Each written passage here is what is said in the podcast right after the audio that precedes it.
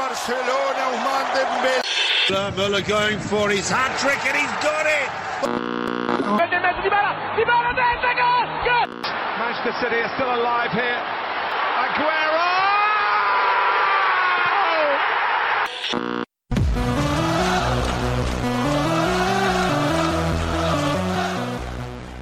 سلام و هزار سلام به همه کسایی که صدای ما رو تو هر جای دنیا میشنون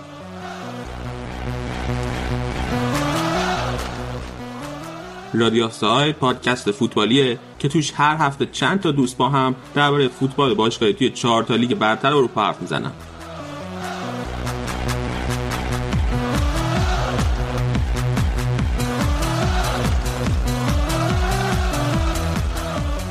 توی اپیزود امروز متاسفانه آراده نداریم. واسه همین نتونستیم بخش بوندسلیگا رو پوشش بدیم.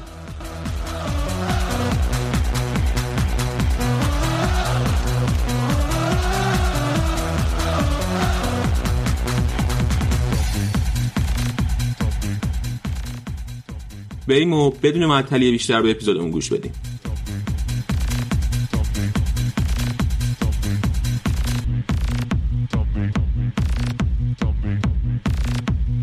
Nations.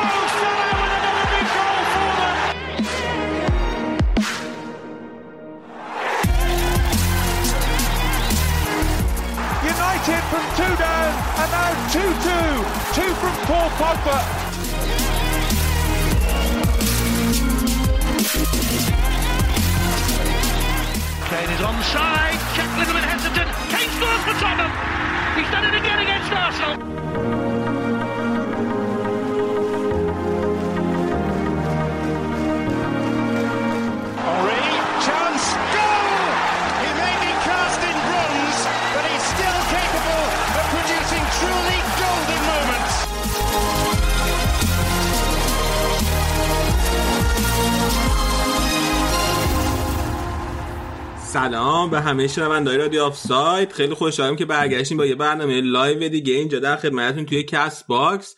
الان دوتا از بچه ها با من اینجان که لیگ برتر انگلیس رو شروع کنیم. بریم باشون سلام علیک کنیم. اول شهاب. شهاب جون سلام چطوری؟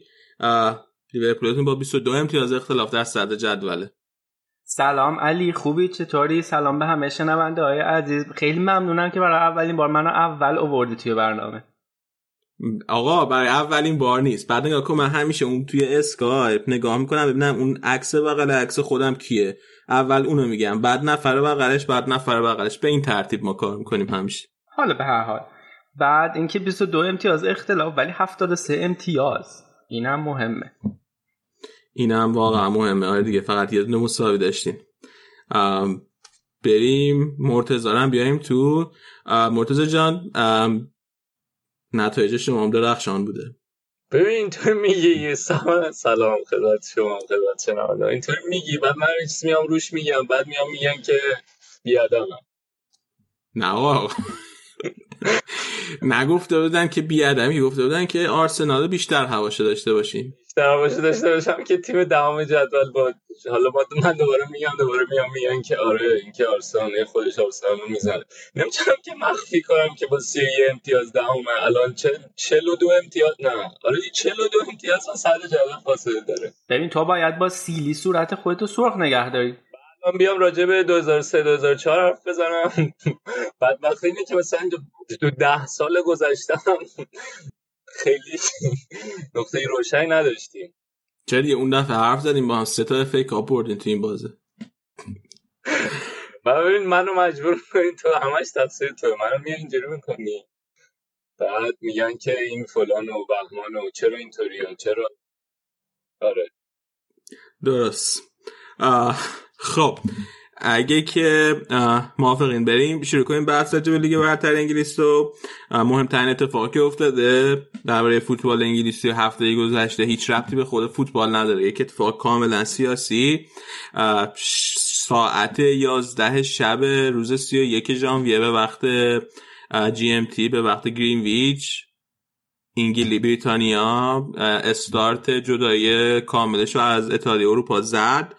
و قراره که تا آخر این سال میلادی تا آخر 2020 میلادی به طور کامل لیگ بریتانیا از اتحادیه اروپا جدا بشه.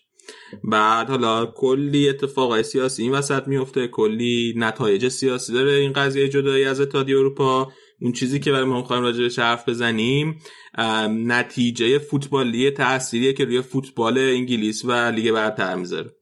حالا یه ذره من می‌خوام حرف بزنم. خب. اول نکته ای که داره اینه که مثل اینکه اف ای فدراسیون فوتبال انگلیس تصمیم داره که تعداد بازیکنایی که هر تیم می‌تونه توی لیست 25 نفره اول فصلش داشته باشه که این بازیکنها محصولات آکادمی خود اون باشگاه نیستن رو افزایش یعنی تعداد اونایی که نیستن کاهش بده. البته این تعریف این که دقیقا چه بازیکن جزو آکادمی چه بازیکن جزو آکادمی نیست. خیلی ساده نیست. یعنی به یه تعداد سالی باید توی آکادمی اون باشگاه مونده باشه. خیلی سرراستی نیست. الان در این لحظه از 25 تا بازیکن لیست یه تیم می‌تونه 17 تا بازیکن غیر آکادمی توی لیستش داشته باشه. ولی فدراسیون فوتبال انگلیس می‌خواد توی پایان سال 2020 این تعداد بکنه 13 نفر که بتونن از لیست اصلی باشن. از لیست غیر آکادمی باشن. که خب این واسه به خصوص تیم‌های بزرگ انگلیس خیلی سخت می‌کنه وضعیت رو. برای اینکه باید تعداد بازیکن غیر آکادمیشون که معمولا ستاره احتمالاً بیارن پایین. مثلا من سیتی کلی مشکل خواهد داشت. اتفاق دیگه ای که میفته اینه که الان اگه یادتون باشه هم رئال هم بارسا هم اتلتیکو مادرید و هم اخیرا چلسی اینا مجازات شده بودن به خاطر عقد قرارداد با بازیکنهای زیر 18 سال. نکته اینه که باشگاه اروپایی می‌تونن با بازیکنهای زیر 18 سالی که توی اتحادیه اروپا هستن یعنی از اهالی اتحادیه اروپا قرارداد ببندن. واسه همینه که مثلا منچستر تونسته بود با پوگ با موقعی که بچه بود قرار داد ببند تو سن 16 سالگی یا آرسنال تونسته بود فابرگاس رو بیاره توی آکادمی خودش توی سن اونم همون 16 سالگی فکر کنم. ولی از این به بعد باشگاه انگلیسی نمی‌تونن این کارو بکنن و بنابراین از این به بعد بازی کنن مثل پوگبا و فابرگاس نمی‌تونن توی اون سن و سال بیان به باشگاه انگلیسی بازی کنن. که خب اینم یه ضربه دیگه یه که بازی کنن باشگاه می‌خورن. اتفاق دیگه ای که میفته اینه که ویزای کار از این تغییر می‌کنه. خب هر تیمی یه سری از بازیکناش بازیکنای خارج از اتحادیه اروپان و برای این بازیکنه که خارج از اتحادیه اروپان بعد ویزای کار بگیره واسه این بازیکنها. از این به بعد حتی بازیکن هایی هم که توی اتحادیه اروپا دیگه بعد براشون ویزای کار جداگونه گرفته بشه و خب این شرط خیلی سخت می‌کنه. چون ویزای کار رو معمولا واسه بازیکن اینجوری صادر می‌کنن که باید یعنی برن توی اون قسمت نمی‌دونم توی انگلیس بهش چی میگن تو آمریکا بهش بکنم میگن Homeland Security یعنی توی پروسه ویزا قرار بگیرن اونا باید بهشون اجازه کار بدن توی انگلیس و بر اساس تعداد بازی ملیه اون پروسه ای که دارن. یعنی به ranking فیفا هر تیمی نگاه هر تیم ملی نگاه می‌کنن و بازی کنه. اون ملیت بعد یه درصدی از بازی ها رو به نسبت ranking بازی کرده باشن توی دو سال گذشته career خودش. و اگر که این شرایط رو نداشته باشن بازیکن ها مجبور میشن که برن توی یک کمیته فوق العاده یعنی باشگاه باید درخواست بده به یک کمیته فوق العاده اون کمیته فوق العاده بررسی کنه ببینه که اون بازیکن آیا بهش ویزای کار بدن یا نه. مثلا همین الان بازیکن چلسی آسپلیکوتا این شرایط نداره. و تا الان به خاطر اینکه اسپانیایی بوده و عضو اتحادیه اروپا بوده می‌تونسته توی چلسی بازی کنه از بعد احتمالا بعد از اتمام سال 2020 باید یه فکری به حال خودش بکنه. یه سری از بازیکنایی که خیلی توی لیگ انگلیس درخشیدن و جز سوپر استارا بودن موقعی که اومدن توی لیگ این شرایط نداشتن.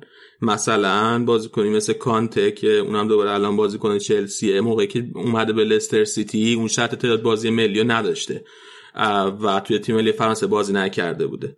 اگر می‌خواسته که بیاد و شرکت کنه بیاد به join بشه به لسستی بعد یه کمیته خاص دربارش تصمیم می‌گرفته.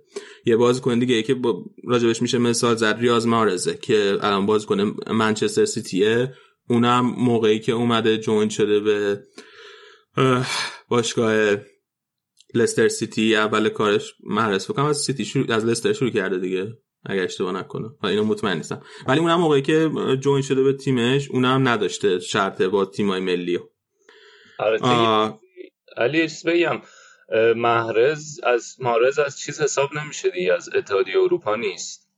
الان مثلا این مشکل ویزای کار گرفتن باید حتما ملی پوش باشن و مثلا بازیکنهای چیز خیلی دارن. بازیکنهای آمریکا جنوبی. آره دیگه خب واسه همینه که بازی. آره واسه همینه که بازیکنهای آمریکای جنوبی و آسیایی کمتر توی لیگ برتر بازی می‌کنن دیگه. آره دقیقا. یه یه آماری من دارم که این البته آمار مال سال 2016 یعنی همون موقعی که برگزیت تازه رای گیری رفراندومش انجام شده بود و رای آورده بود. این آمار رو بی بی سی جمع کرده بود می‌گفت که از بین بازیکنهای لیگ برتر و چمپیونشیپ و لیگ برتر اسکاتلند 332 تا بازیکن هستن که باید شرط ویزای کارشون رو تغییر بدن. و خب مشکل میشه دیگه. و همه این اتفاقا بعد سال تا دسامبر 2020 آخر این سال میلادی بیفته. خب مشکلات اقتصادی هم دوباره براشون پیش میاد. شاید جذابیت بازی های لیگی مقداری بیاد جذابیت بازی لیگ واسه بقیه یه مقداری بیاد پایین تر این چیز بین المللی این حق پخش تلویزیونی هاشون شاید یکم بیاد پایین تر حالا بعد ببینیم که چه جوری با این قضیه کنار میان. فقط یه نکته که من یادم رفت همون جایی که داشتم راجع به تعداد بازیکن غیر آکادمی حرف می‌زدم اینو فدراسیون فوتبال می‌خواد عملی کنه ولی هنوز لیگ برتر باش کنار نیامده و لیگ برتر گفته که حتی حاضره که به طور قانونی شکایت کنه از فدراسیون فوتبال. چون که اینا خب دو تا سازمان کاملا مستقل هستن هیچ ربطی به هم نداره. بعد تعریفشون هم از اصطلاح میگن home-grown player تعریفشون هم بازیکنی که تا قبل از تولد 21 سالگی سه سال توی اون باشگاه بوده باشه. سه فصل یا 36 ماه. این فکر میگم فکر کنم یه تعریف حدس می‌زنم کشور با کشور فرق می‌کنه. آره آره برای انگلیس این تعریف home-grown player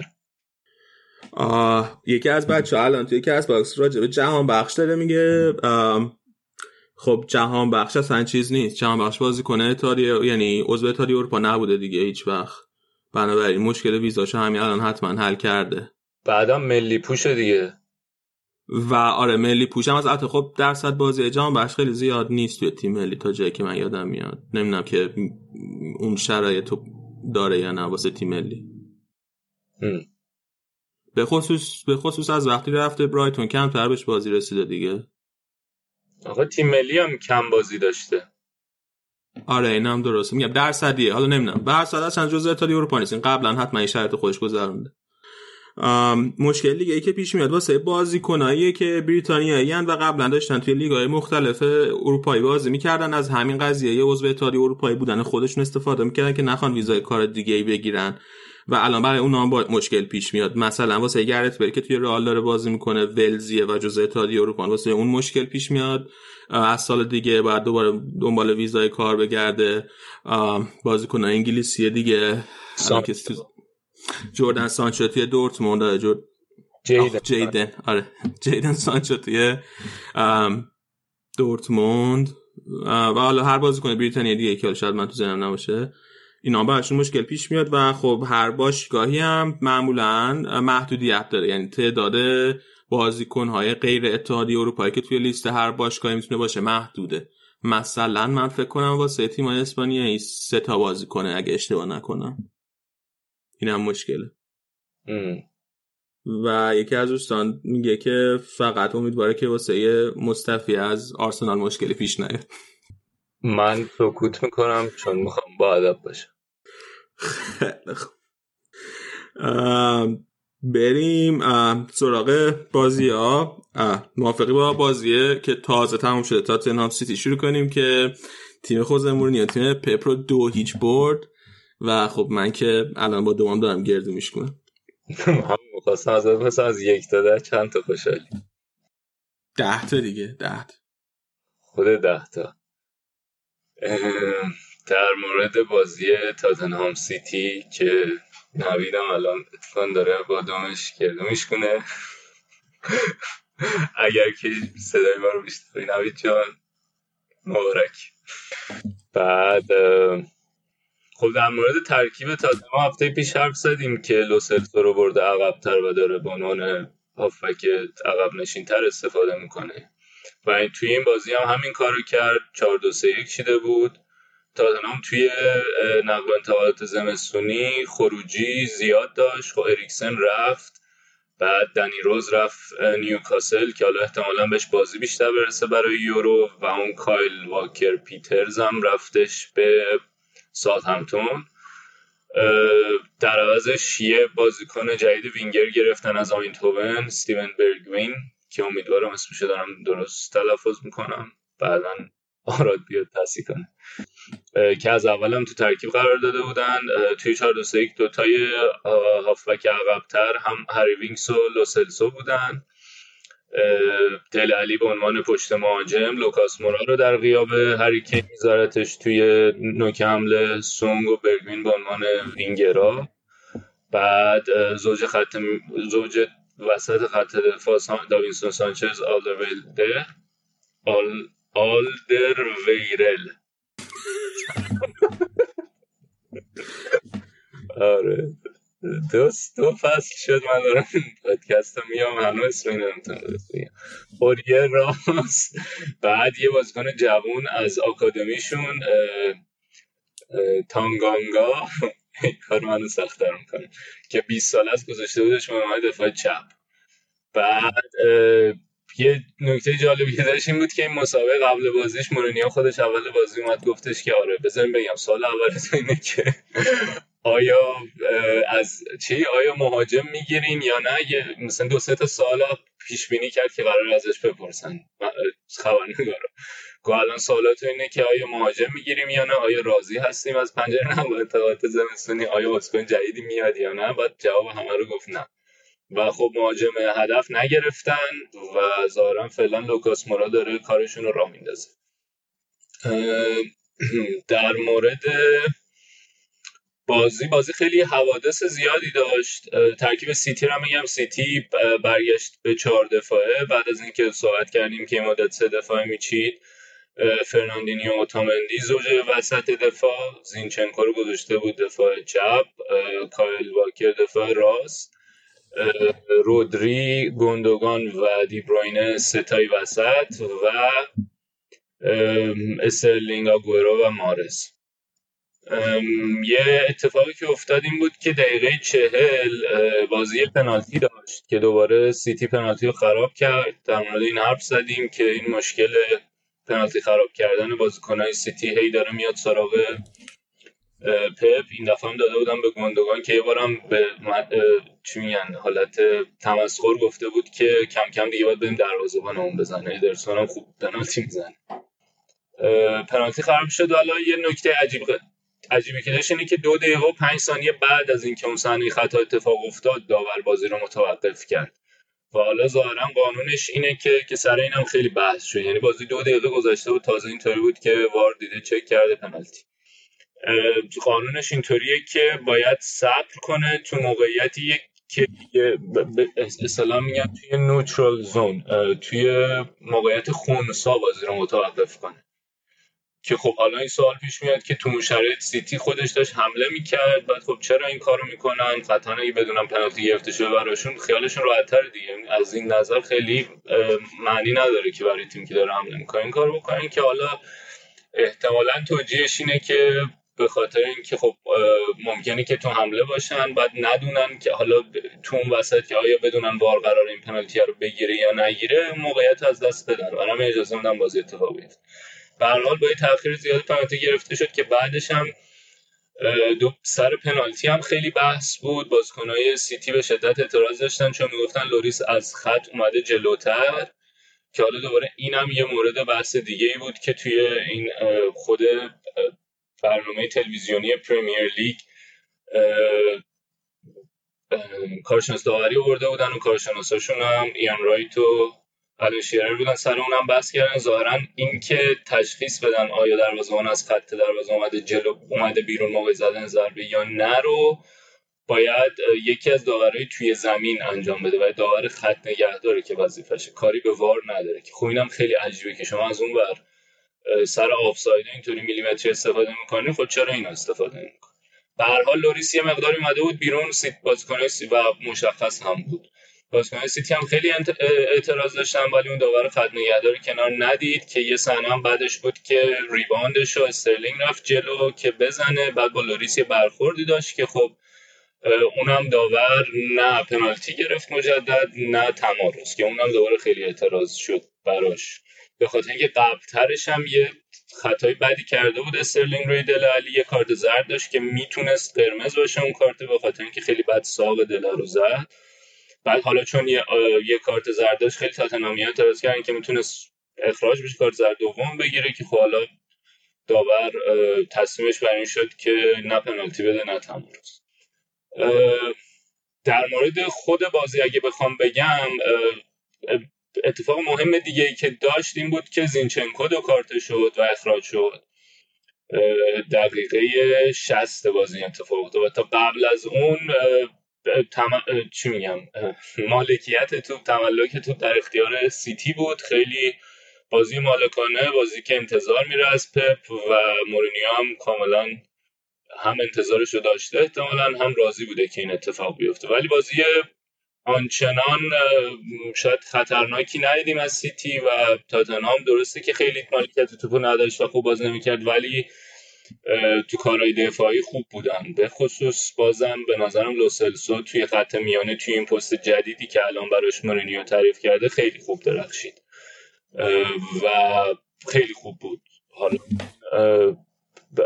تعادل خط میانه تاتنهام به نظر می‌رسه که داره کم کم برمیگرد و خب بعد از اون اخراج یه صحنه کورنر بود که ریبان شد و برگوین توی اولین بازیش اولین گلش رو زد توی ورزشگاه خونگی تاتنهام که خیلی هم خوشحالی کرد خیلی صحنه احساساتی بود و تاتنهام یکی جلو افتاد. بعد از اون مورینیو تعویز کرد اندومبله رو آورد تو به جای دل علی و خب اندومبله هم تاثیرگذار بود. درست چندین وقتی که حالا بعد از اون مسئولیتی که داشت بهش بازی نرسید. ولی اون 20 دقیقه که اومد خیلی امیدوار کننده و موثر بود. یه پاس خوب داشت به سون و سون تونست بازی رو دو هیچ کنه. و مورینیو کاملا مورینیویی تونست نفس سیتی رو بگیره. از اون طرف هم سیتی تقریبا همشون روز خوبی نداشتن. استرلینگ راجبش حرف زدیم که داره افت می‌کنه همینطور و ادامه داره. حالا یه بحثی که شاید بشه در مورد استرلینگ کرد اینه که افتش هم استرلینگ هم گابریل ژسوس توی سیتی سطح بازیشون خیلی بستگی به اعتماد به نفس داره و اینکه بتونن گل بزنن یا نه. و چون هر دوشون مدت هاست که نتونستن تو گلزنی موفق باشن هی روند افولیشون بدتر و بدتر میشه. و حالا بیشتر از شاید اینکه به تاکتیک ربط داشته باشه و اینکه چه نقشی ازش پپ بخواد که حالا هفته پیش راجبش حرف زدیم که یه سری تغییرات هم داد توی سمت چپ و توی وینگرا و full back ا که بتونه شاید استرلینگ رو بهتر جا بندازه تو ترکیب. با همه این وجود کماکان استرلینگ به نظر میاد مشکل داره و مشکل احتمال زیاد مشکل اعتماد به نفسه که حالا آرتتا هم که رفته شاید اونم یه تاثیر داشته باشه چون گفته می‌شد که توی درخشش استرلینگ و اوج گرفتن استرلینگ و بهتر شدنش به خصوص اواخر فصل بشه اوایل این فصل آرتتا خیلی تاثیر داشت. خب مرتضی جان آرتتا که تاثیر داره استرلینگ رو بگیرین واسه آرسنال دیگه. لازم نداریم خیلی بازی کنه. توی اون پست الان انقدر زیاد داریم که بازیکن‌ها رو out of position بازی میدیم خارج از اونجایی که باید بازی کنن بازی میدن مثلا اوبامیانگ میاد وینگ چپ بازی بعدم این که پولم نداریم دیگه. ما بازیکن قرضی گرفتیم زمستون یه میلیون یورو. یه میلیون پونیه یه میلیون خیلی از ال... نمی‌دونم دیگه. الان دوباره از این ساله ای از می‌پرسی. هفته پیش که ماریانو رو گفتی اینم الان انداختی به جون ما. بعدم الان من کاملا نسبت به آرسنال چیز شدم. self conscious شدم. نظر نمیدم چی. در مورد سیتی و خط دفاعش یه best case اینه که احتمال میره که اینکه لاپورتو داره یکی در میون بازی میده. برای اینه که نگهش داره که بتونه جلوی رئال با آسش رو کنه اونو حالا مثلا تا اون موقع آماده باشه. و مثلا دفاع وسط بازی نمیده که بتونه جلوی رئال بازی بده چه ربط داره مردم؟ خیلی عجیبه اگر که این کارو بکنه.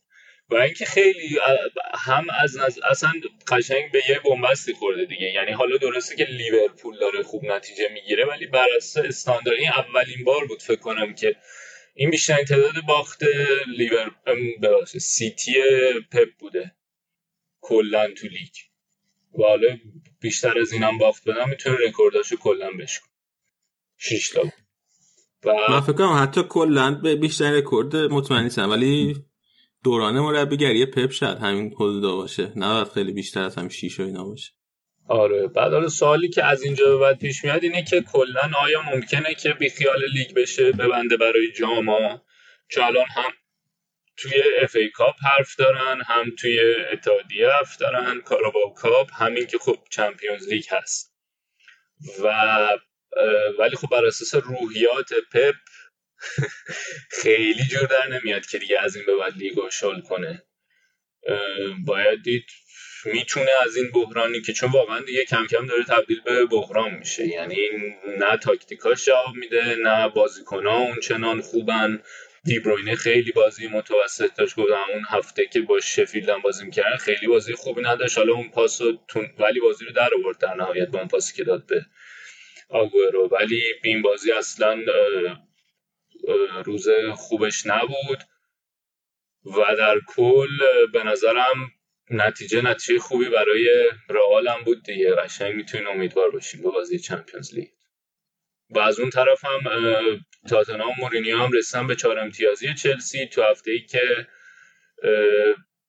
به جز شفیلد که اونور یونایتد و وولز مساوی کردن. چلسی هم مساوی کرد با لستر. همه به هم تعارف زدن. مورینیو تونست بازیشو ببره و نتایجشون هم خوب بوده توی این هفته ها. نوریچو بردن با واتفورد یه مساوی دادن. تو خب به لیورپول هم باخته بودن قبلترش ولی حالا امیدوارتر شدن دیگه. مورینیو و تیمش امیدوارتر شدن و به نظرم الان با خط میانه متعادل تری که دارن می‌تونن کم کم دوباره برگردن به سمت نتایج خوب و به تعادل رسیدن. آره ببین من همین الان آمارش چک کردم.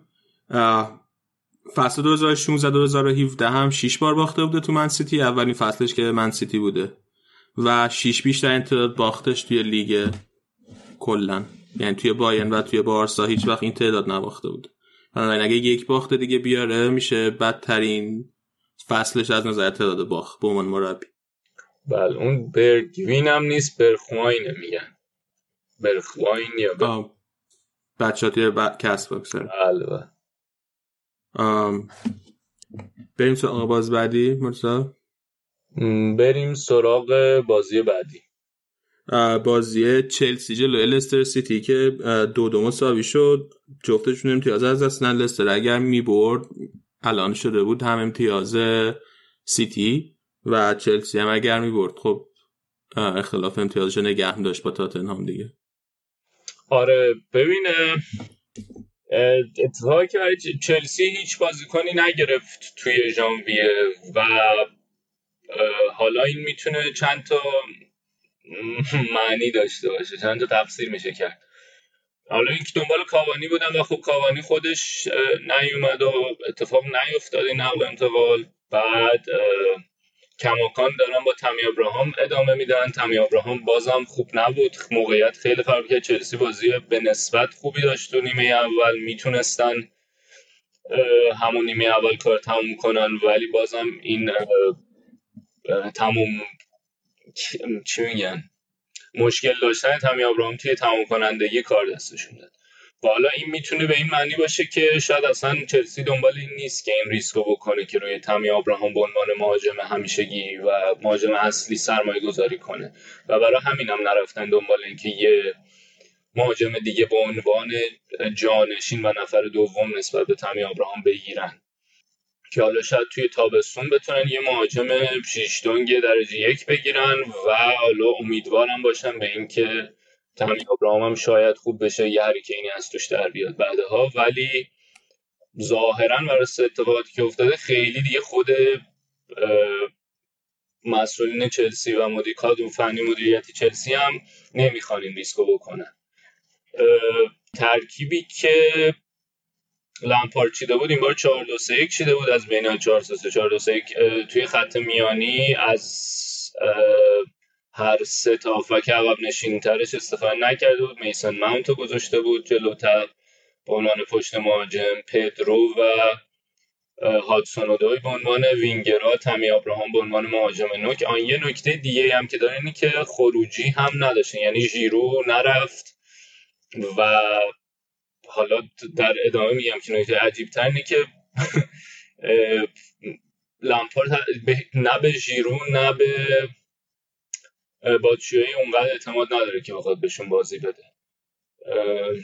و توی خط دفاع کریستنسن رودیگر بودن که کریستنسن خیلی روز خوبی نداشت که تو مسابقه بعد بازی هم از لامپارد پرسیده بودن که نظر چی؟ حالا پشت بازیکن وایساده بود و دفاع کرده بود ازش. ولی اینکه ترجیحش میده به توموری و زوما شاید سوال باشه این مدل انتخاب بازیکن برای هواداره چلسی شاید یه دلیلش این باشه که کار با پاش بهتر کریستنسن نسبت به اون دوتا و خب اون دوتا هم اونقدر صد درصد مطمئن نیستن. اونا هم هر از گاهی خطا دارن و سوتی میدن. اینی که اون خط دفاعیشون رودیگر هم آنچنان تو کارهای دفاعی خوب نبود ولی دوتا گل زد دوتا ضربه سر که ضربه سر دومش خیلی خوب بود. و یه جورایی ستاره چلسی بود توی این بازی. چلسی یکی جلو افتاد ولی بعدش با گلای هاروی بارنز و بنچیلول دو یک عقب افتادن. که بعد دوباره توموری با میان توموری رو دیگر بازی رو براشون در آورد. بازی دو دو شد. بعد از اونم خوش شانس بودن که بیشتر گل نخوردن. یه کار دیگه ای که کرده بود لمپارد این بود که کپا رو بهش بازی نداده بود.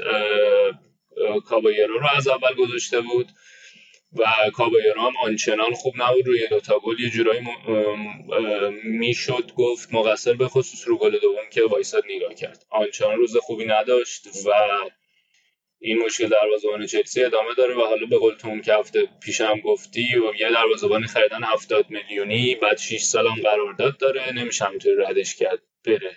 با توجه به اینکه حالا تابستون هم احتمالا دنبال دفاعی خیلی گرون قیمتی تو خط حمله خواهند بود یکم سخت میشه اینکه کپا, رفت... کپا رو رفتنی ببین توی چلسی.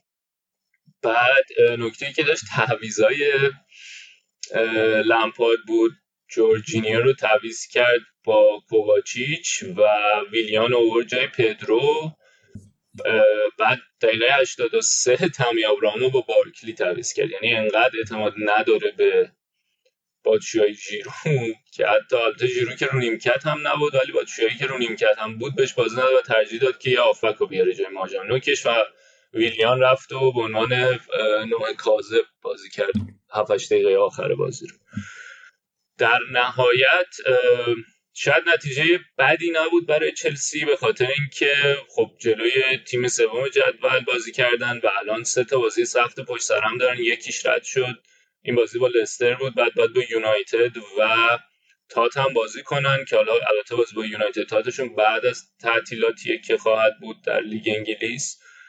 و شاید از این لحاظ خوشحالن که حالا تونستم از این باز توی این روند سه بازی سر بازی اول رو نبازن. با توجه که عقب بودن و احتمال اینکه حتی بعد از دو شدن احتمال باخت هم بود. ولی خب کماکان ترکیبشون ترکیب نامطمئنی از نظر ای و چینش لمپارد هم یه جورایی می‌تونست جای سوال باشه. همطوری گفتم که کریستنسن چرا بود از اول و اینکه حالا تعویضایی که کرد و ترجیحش بر این بود که مثلا بارکلیو بیاره تو جای تمی ابراهام و ویلیانو ببره به عنوان نه کاذب. اینا خیلی تصمیم عجیب غریبی بود. کانته هم دوباره روز فوق العاده ای نداشت کلا کانته جورجینیو خیلی متوسط بودن بعد مرتضی یکی از بچه ها بابک توی Castbox میگه که معتقد آینده چلسی و لمپارد از منچستر و آرسنال روشن تره موافقی؟ آینده چلسی و لمپارد یعنی آینده چه مثلا آینده تا آخر فصل یا آینده حالا هر تاشه بگو ولی من فکر کنم منظورش مثلا طی دو سه فصل آینده است. ببین من منچستر که اگه بخواد همین وضع ادامه بده با اوله به نظر ما احتمال زیاد آینده چلسی و لامپارد روشنتر در آینده دو سه فصل آینده به خصوص که تابستون نمی‌دونم حرف سانچو و ورنر و اینا هم هست. اگه که تقویت کنن تیمو و خرج درست بکنن تو خط حمله چلسی آره می‌تونه خیلی بهتر باشه. در مورد آرسنال من دوست دارم فکر کنم که آرتتا از نظر تاکتیکی بهتر از لامپارد خواهد و می‌تونه آرسنال تو این فصل که آرسنال کلا اتس لاست کاست تو لیگ خیلی نمیشه روش حساب کرد. ولی در آینده من هنوز چشمم روشنه آره امیدوارم هنوز به آرتتا. امیدوارم که بتونه رقابت کنه با این تیم بزرگ. آره آره حالا راجع به آرتتا سر بازی آرسنال حرف می‌زنیم ولی منم خیلی بد ندیدمش توی مدتی که اومد. ولی آره لمپارد هم مربی خوبیه قطعا. خب؟ ولی خب میگم هر از گاهی یه سری کارهایی انجام میده که شاید از ناپختگیش باشه دیگه.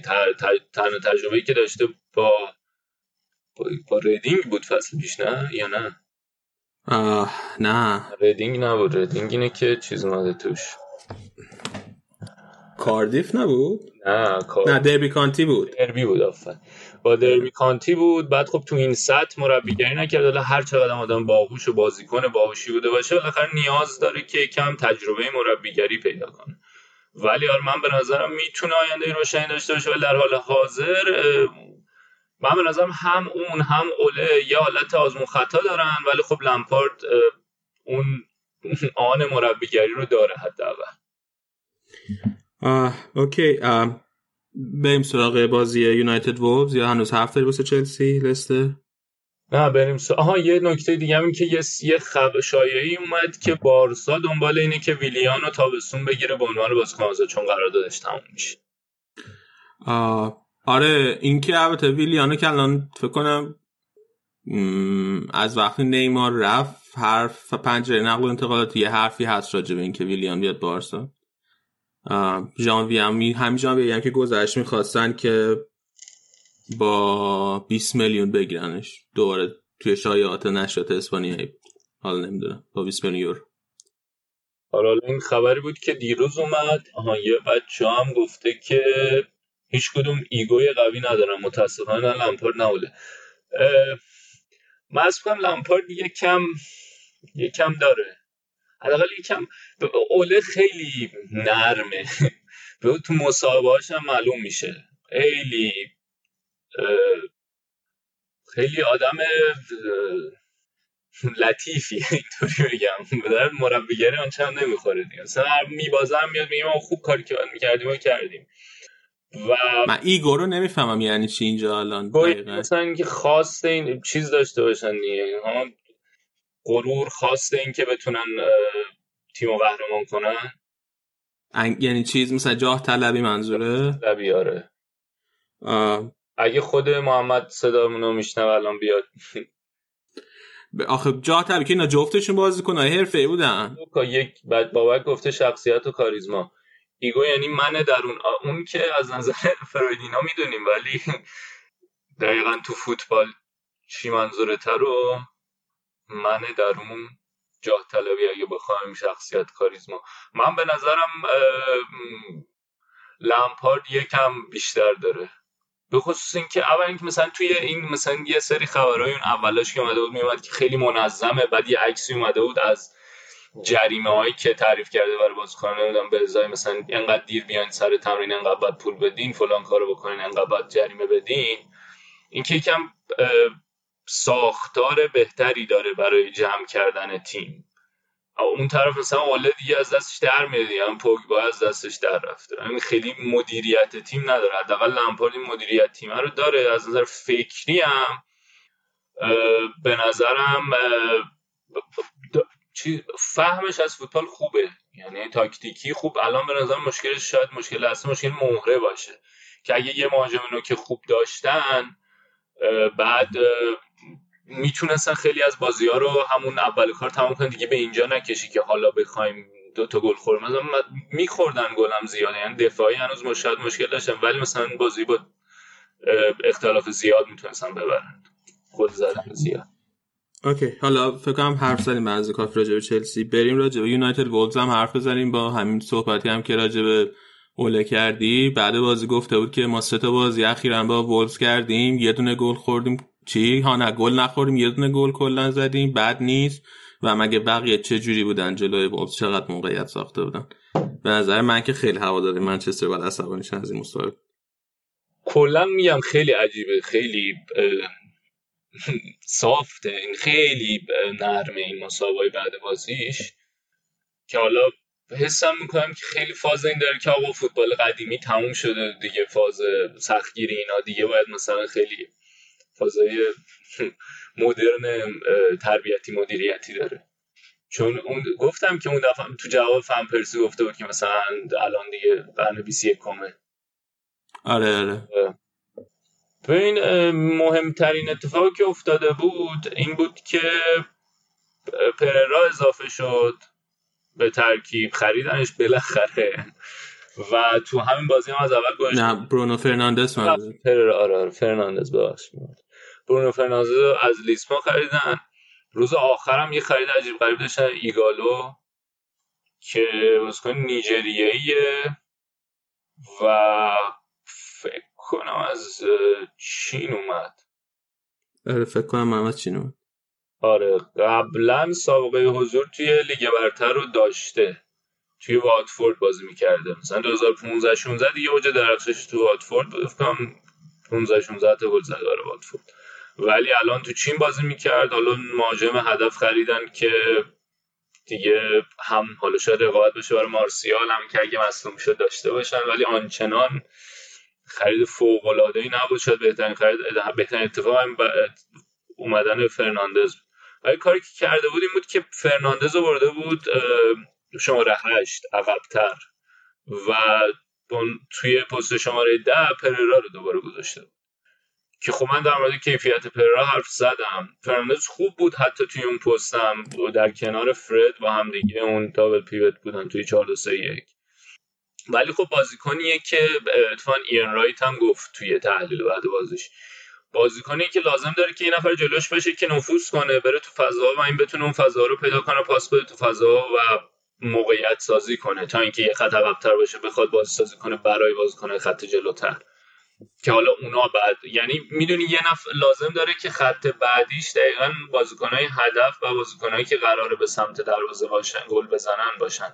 تا اینکه اون باشه بعد شماره ده باشه. و بخواد تنظیم کنه. و حرفی که این رایت اینه که اگر که بخواد همین روال ادامه پیدا کنه فرناندز هم می‌تونه تبدیل بشه مثل به بقیه خریدای منچستر و به یه بازیکن عادی تبدیل بشه. اگرچه تو این بازی بازی خوبی داشت. ولی خب پررا کماکان خوب نبود. مارسیال روز نچندان خوبی رو داشت. حالا شاید اگر که ماتیچ برگرده بتونم بزنش تو ترکیب تا حالا مکتامینه که برسه که مکتامینه تو مارچ برسه. مثلا زوج فرد مکتامینه بذاره و فرناندز بتونه بذاره جلوتر. ماتا و دنیل جیمز به عنوان بازیکنهای گوش. مگایر روز خوبی داشت توی خط دفاع منچستر. و میوکی دیگه هم که هست اینه که فم بیساکا هم مالا کم راجبش حرف زدیم کلا فم بیساکا بازیکنیه که تو این مدت نشون داده که تو کارهای دفاعی یکم بهتر از کارهای تهاجمی. حالا یکی دو بار یه سری بارقه هایی نشون داده از امید که بتونن بتونه بازی سازی هم بکنه. ولی کماکان به نظر من توی کارهای دفاعی خیلی بهتره. در یه روز خیلی متوسط برای منچستر بازی صرف صرف تموم شد. توی نبردی که حالا حساس هم بود برای اون رتبه چهارمی و حالا کلا سهمیه اروپا گرفتن. امتیازها رو تقسیم کردن و الان هفتم و وولز و یونایتد هم امتیازن. فقط اینکه می‌خواستم بگم که برونو فرناندزه که هفته پیش راجبش حرف زدیم آخرش هم با قیمتی که اسپورتینگ لیسبون می‌خواست تموم شد.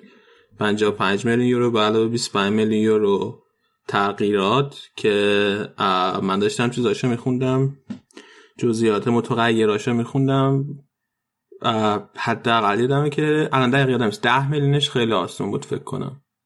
5 میلیونش این بود که اگه توی سه فصل آینده مثلا سهمیه Champions League بگیرن یا همچین چیزی اگه درست یادم باشه. اگه کسی از بچه‌ها توی Castbox دقیق تر می‌دونه بگه.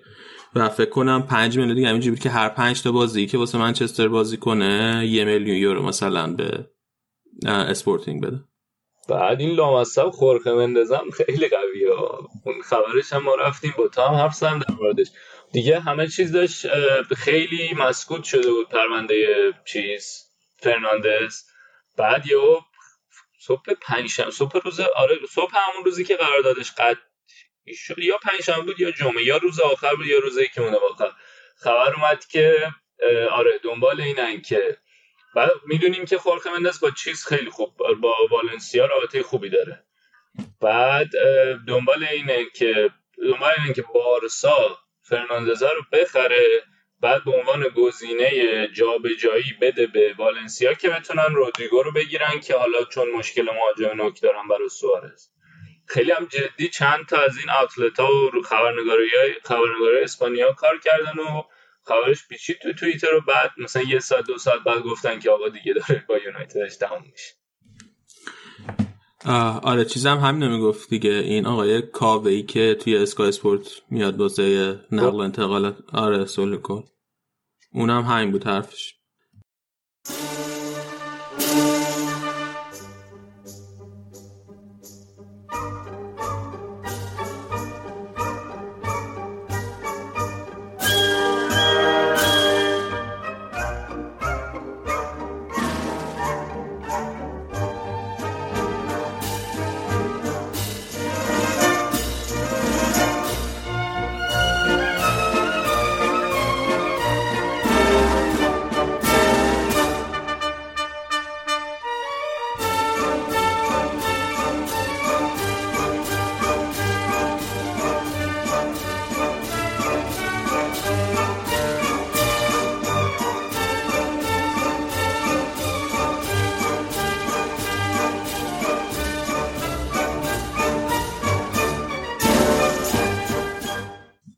یه ذره هم راجبه بازی آرسنال بریم حرف بزنیم که سف سف شد. خلاصه صحبت کنیم که بیشتر وقت داشته باشیم واسه لیورپول که شب اومده بعد یه مدتی بیشتر راجب لیورپول حرف بزنیم.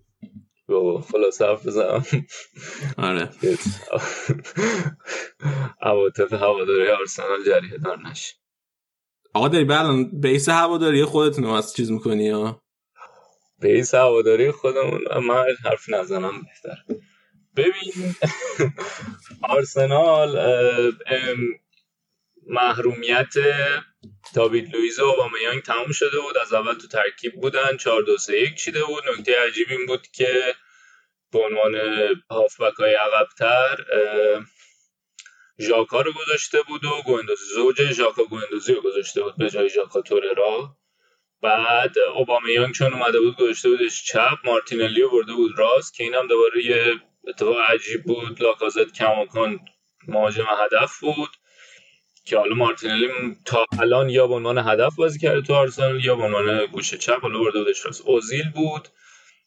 چهارتای بعد دفاع استاد مصطفی بودن در کنار داوید دوی زوج وسط هکتور بیرین سمت راست سمت چپ هم ساک آرسنال یه رو 20 دقیقه اول رو خوب شروع کرد و دوستا توپ خوب هم اوبامیانگ هم لاکازت از دست دادن که دیگه واقعا این توپ خراب کردن لاکازت داره میره روی اعصاب به من واقعا.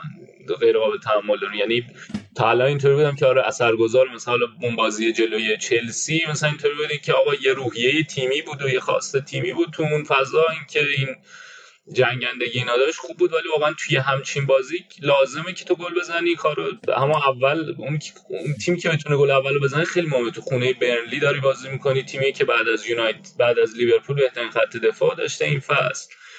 مهمه گل زدن خلاص و اون اول دیگه.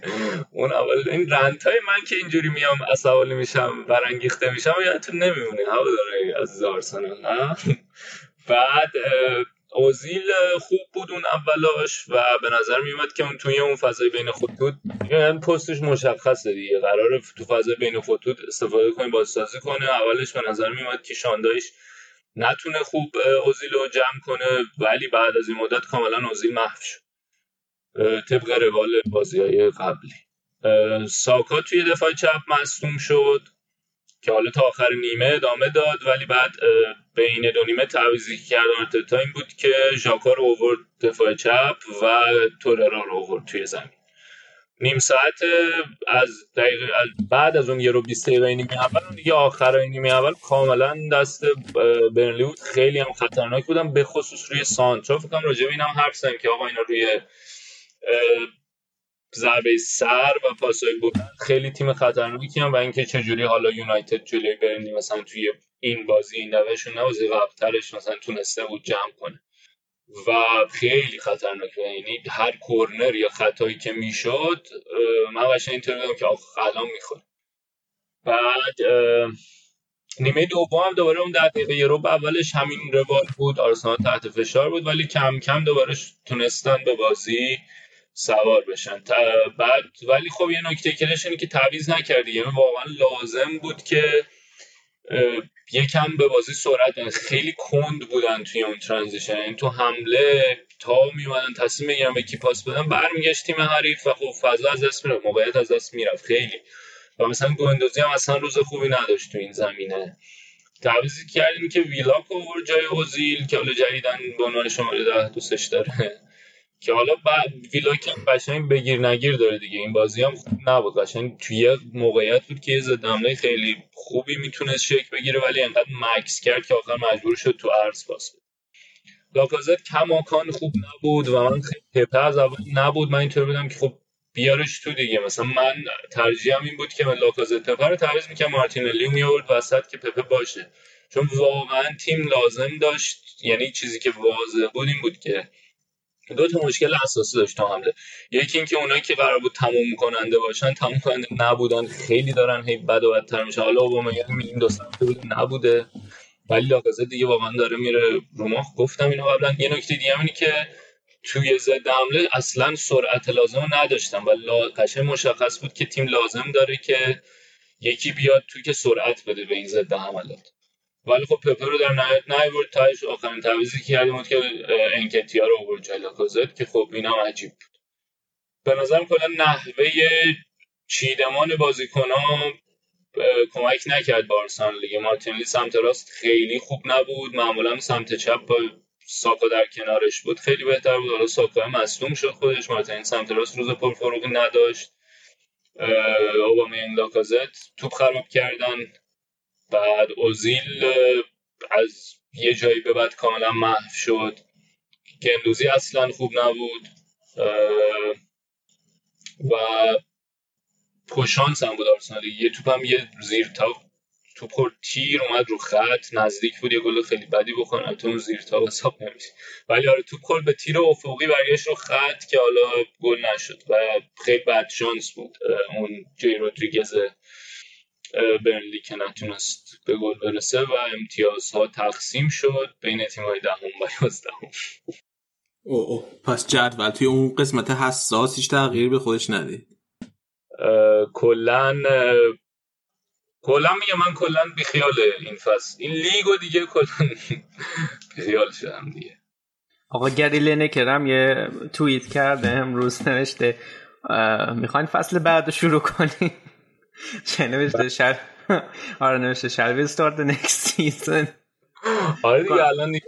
فکر کنم با همین بریم سراغ لیورپول دیگه. شما این کارو کردین ولی آره من آخه یه, یه, یک سری توییت هم دارم می‌خونم. از یه اکانت خاص بعد از 11 ژانویه شروع کرده نوشته لیورپول فقط 11 تا دیگه می‌خواد برد تا title رو ببره.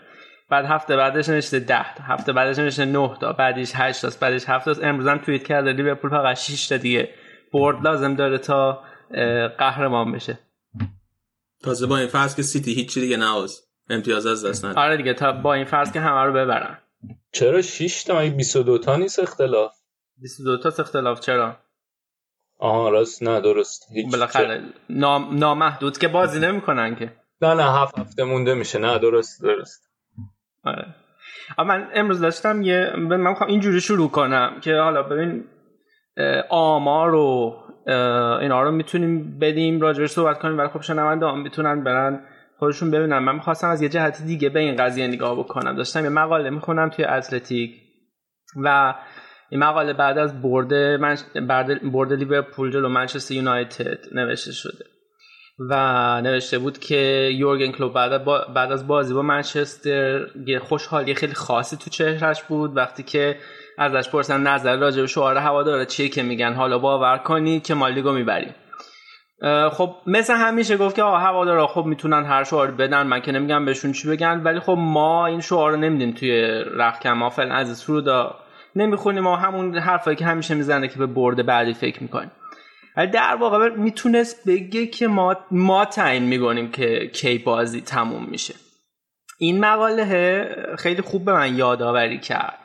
که نوامبر 2015 که کلوب تازه اومده بود اصلا هوادارا باور نداشتن که می‌تونن قهرمان بشن. یک اعتماد شکسته وجود داشت بین هوادارا مدیرا و تیم.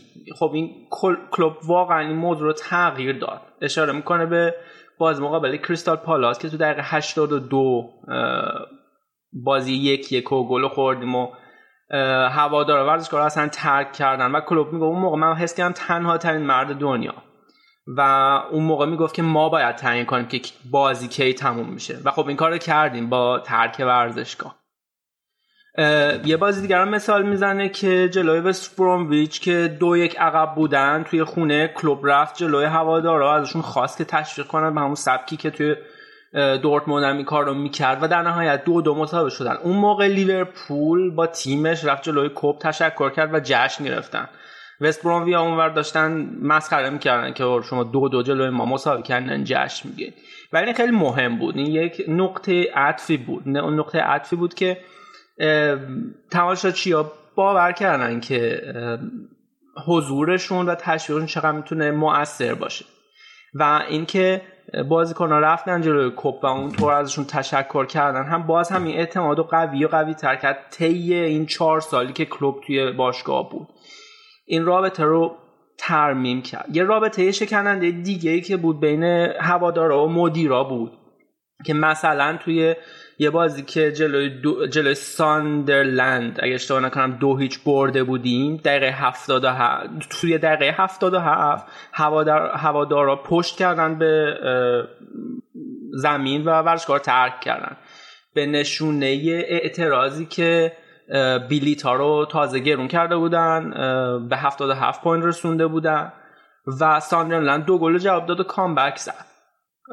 کلوب بعد اون بازی طرف هوادار رو گرفت و گفت که مدیرا باید به فکری به حال قیمت ها بکنن و خب باز این باعث شد که هوادارا با کلوب تشون بهتر بشه و تصمیم خوبی که مدیرا گرفتن و بلیتو دوباره 20 پوند کمش کردن باز باعث شد که این رابطه بهتر و محکم تر بشه اگه اینا رو کنار هم بذاریم با خیلی چیزهای دیگه مخصوصا فشار و اعتماد به نفس که الان تیم پیدا کرده مخصوصا تو دقیقه های پایانی به واسطه رابطه خوبی که تیم و مربی و هواداران پیدا کردن می‌تونیم درک کنیم فشاری که روی تیم میهمان توی آنفیلد میاد چقدره. آمارم همین نشون میده. شما کامبک های رویایی رو می‌بینید در اروپا مثلا جلو دورتموند یا جلو بارسا که دقیقا محصول همین جوه. جوری جوی که کلوب ترمیمش کرد و ولی قبل از کلوب از هم پاشیده بود. لیورپول دو بار در, در مثلا ده دوازده سال پیش نزدیک بود که قهرمان بشه. ولی جو آنفیلد اصلا اعتماد نداشت. حتی مثلا توی فصل 2008-2009 موقعی که ما صدر جدول بودیم شعار می‌دادن یه سری یه از طرفدارا که باید رافا رو بندازیمش بیرون. توی زمان برندن راجرز فشار و استرسی که میذاشتن هوادارا روی بازیکن بازیکن نمی‌تونستن رو تحمل کنن. حتی توی سری مصاحبه از هندرسون من یادمه که اینو می‌گفت.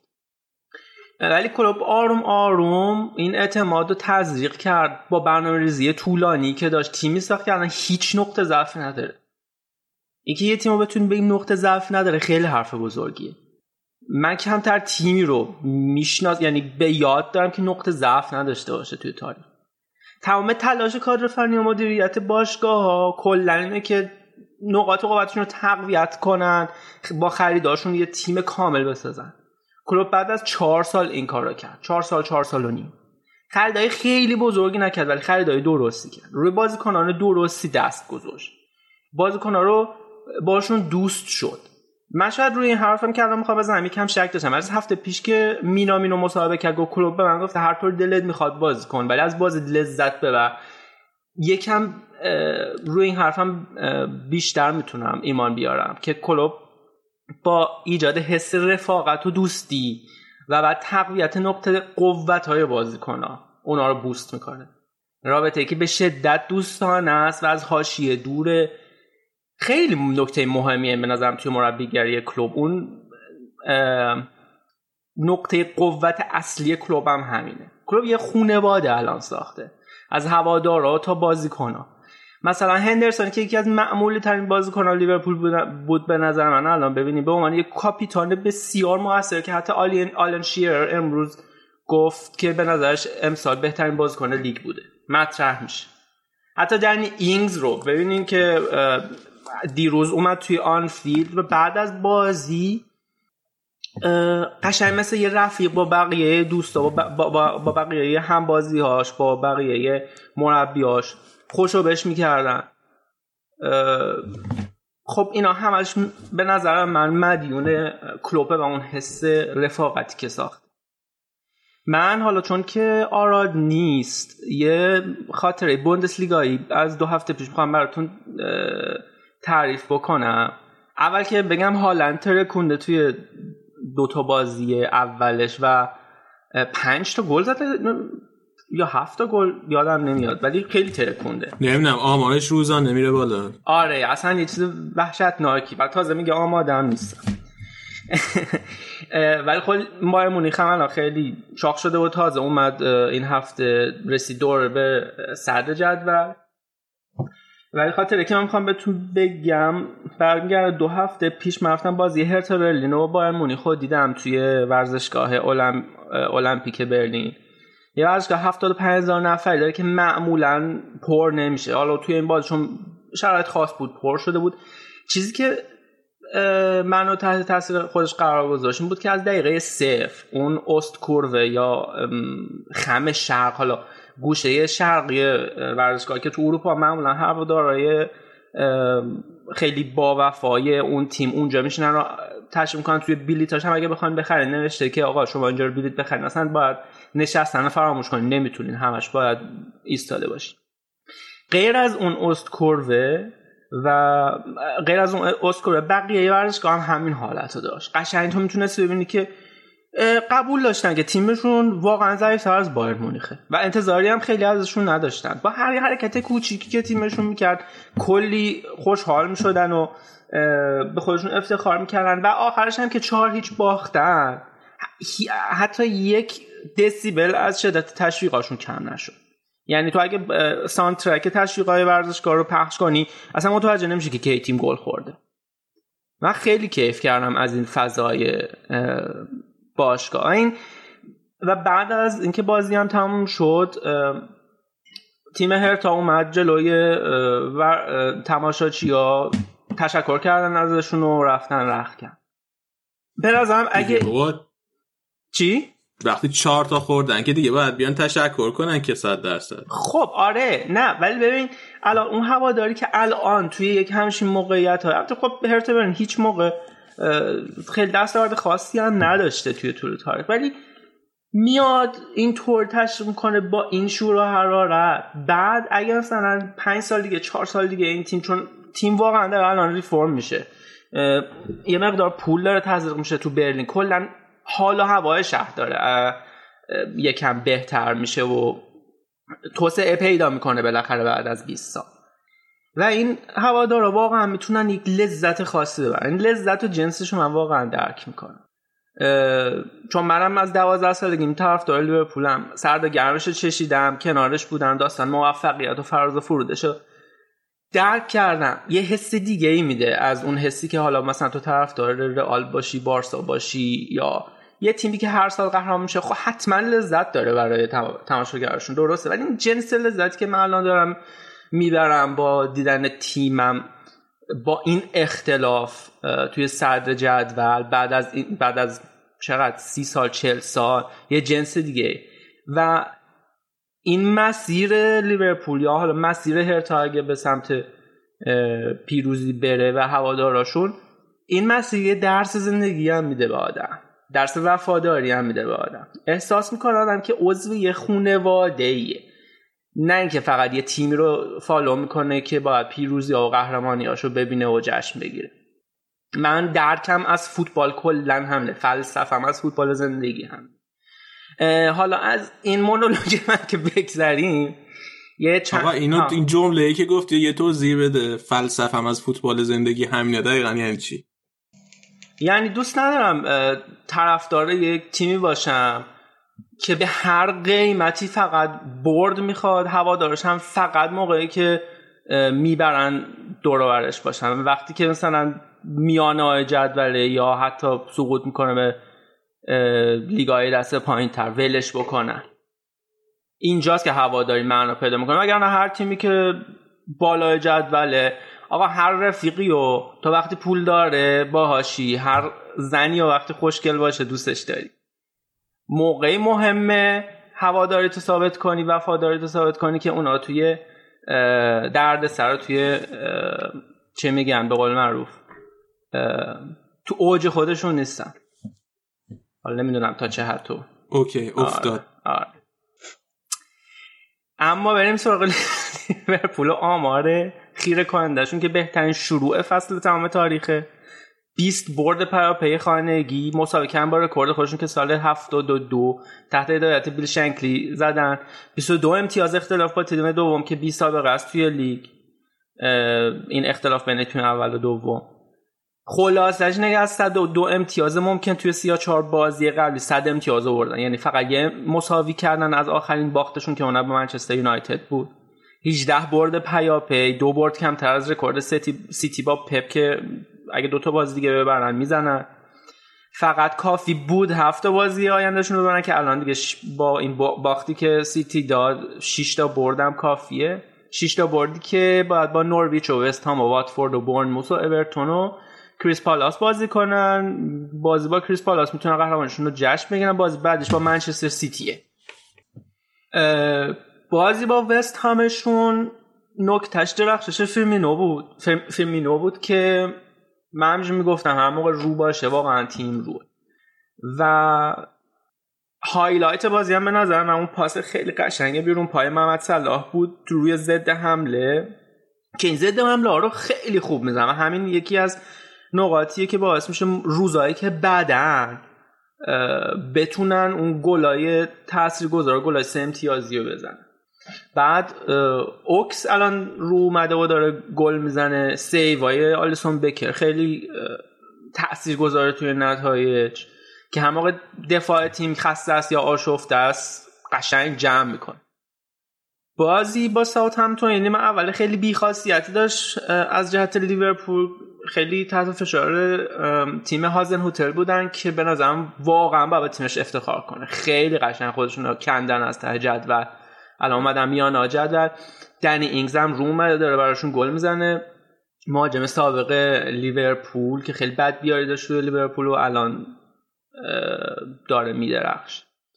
و خب نیمه اول درخشش آلیسون بود که اجازه نداد به خط حمله همتون کاری بکنه و آیه نکته هم که داره این فندایک نوع دفاع کردنش خیلی بر من جالبه. من کم تر دیدم.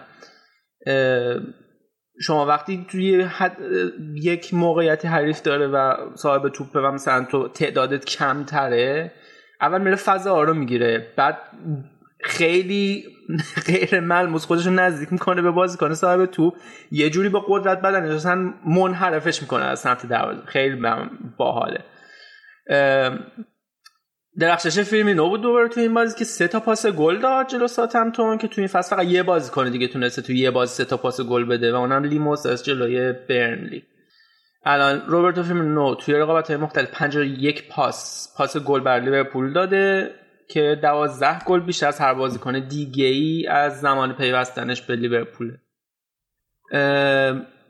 راجبه آمار و درخشش لیورپول خیلی میشه حرف زد. ولی من فکر کنم دیگه اصلا از time زدیم بیرون درست علی؟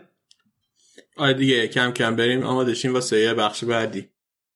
باشه. فلزاد لیورپول جمعش کن آره دیگه همین جمعش کردم دیگه. برین آه، کف. کنین. بازی ها رو ببینین لذت ببرین. من گفتم بیا راجع به لیورپول. نه بیشتر حرف بزن. 20 دقیقه داشتی راجع به هرتا برلین حرف می‌زدی. آقا پنج دقیقه راجع به هرتا حرف زدم دیگه. دو هفته از بوندسلیگا نداشتیم دیگه. یه چی باید بگیم؟ بیشترش راجع به لیورپول. خوب بود. بار کلش شک کردم خیلی خوب.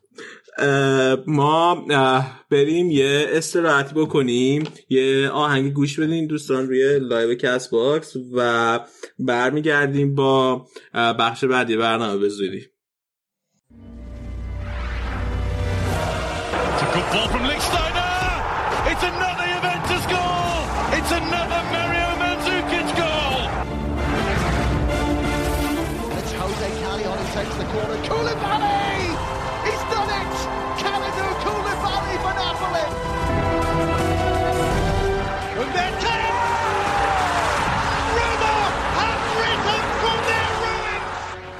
خب برگشتیم با قسمت بعدی برنامه. اومدیم سراغ سری های ایتالیا. توی این مدت که شما داشتین آهنگ گوش می‌دادین من بعد از مدت ها قرمه سبزی پختم. اینجا الان ساعت سه و نیمه بعد از ظهره رفتم که بالاخره نهار بخورم قرمه سبزی که پختم و رشادم به جمعمون اضافه شده.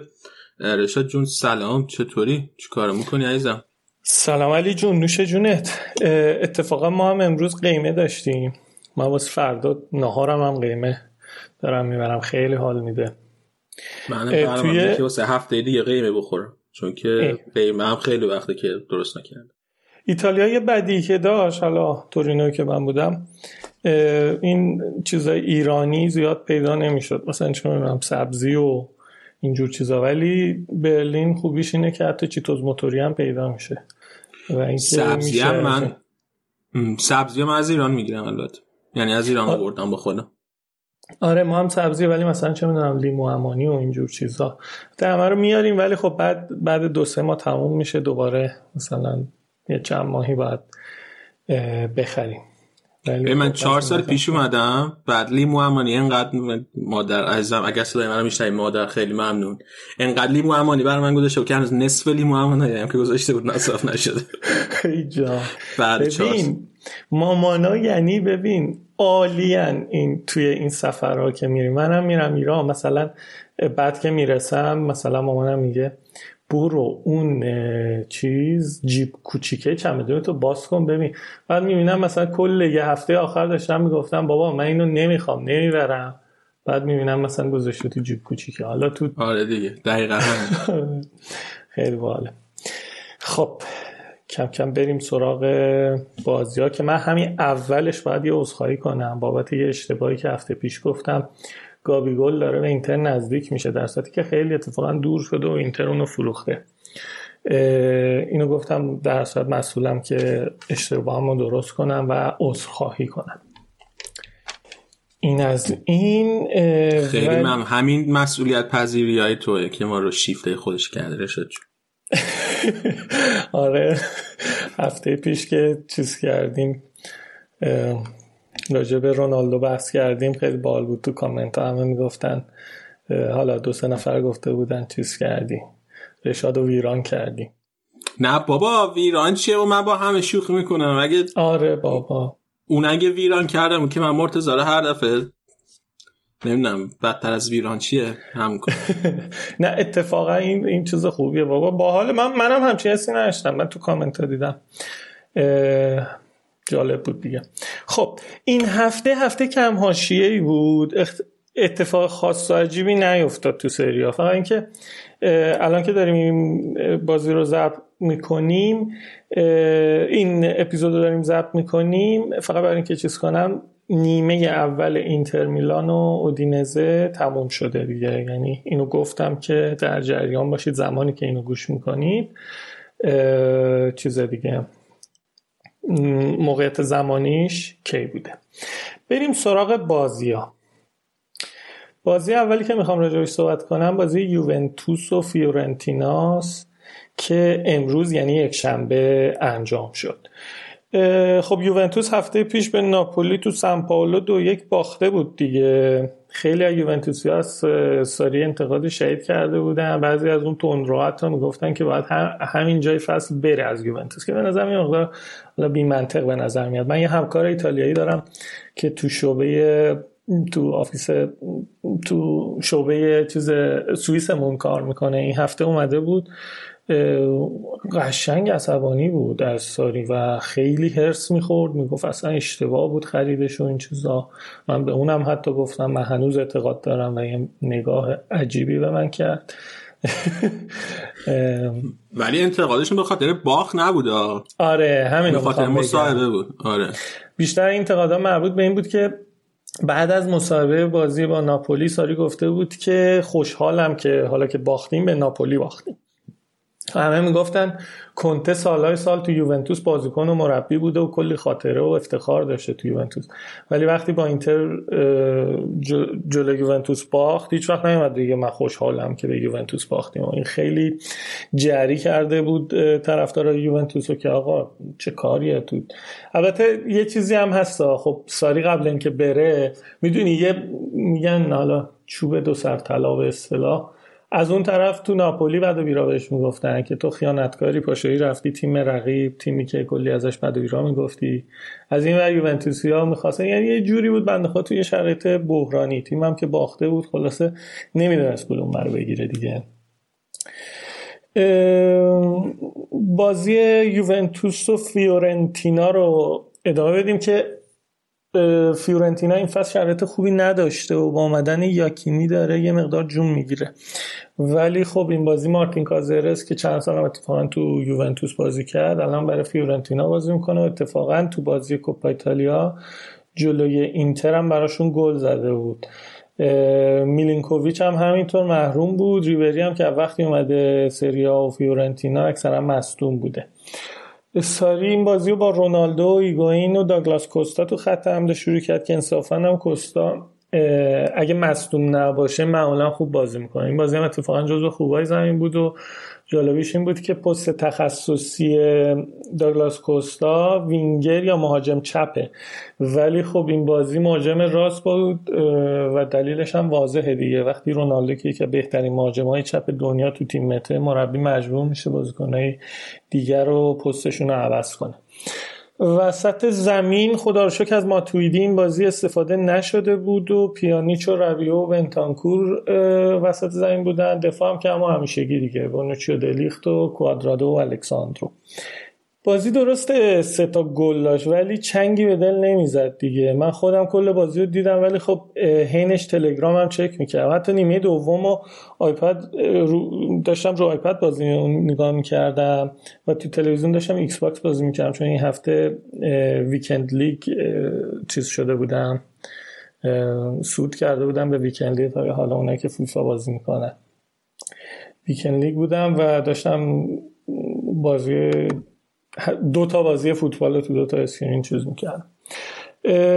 همین دیگه. اما اوایل بازی بود که کیه‌زای پسر با یه پشت پا داشت روی توپ ارسالی توپ گل می‌کرد که شزنی توپ دفع کرد. عجب دروازه‌بانی شده این شزنی. من خیلی جدیدم با بازیشان می‌کنم. واقعا حالا درسته بازی قبل باختیم ولی خیلی خیلی داره سیوای حساس می‌کنه. این بازی قشنگ اون اول بازی فیورنتینا خوب های از راه دور می‌کرد. همین کیزا حسابی داشت شوت می‌کرد.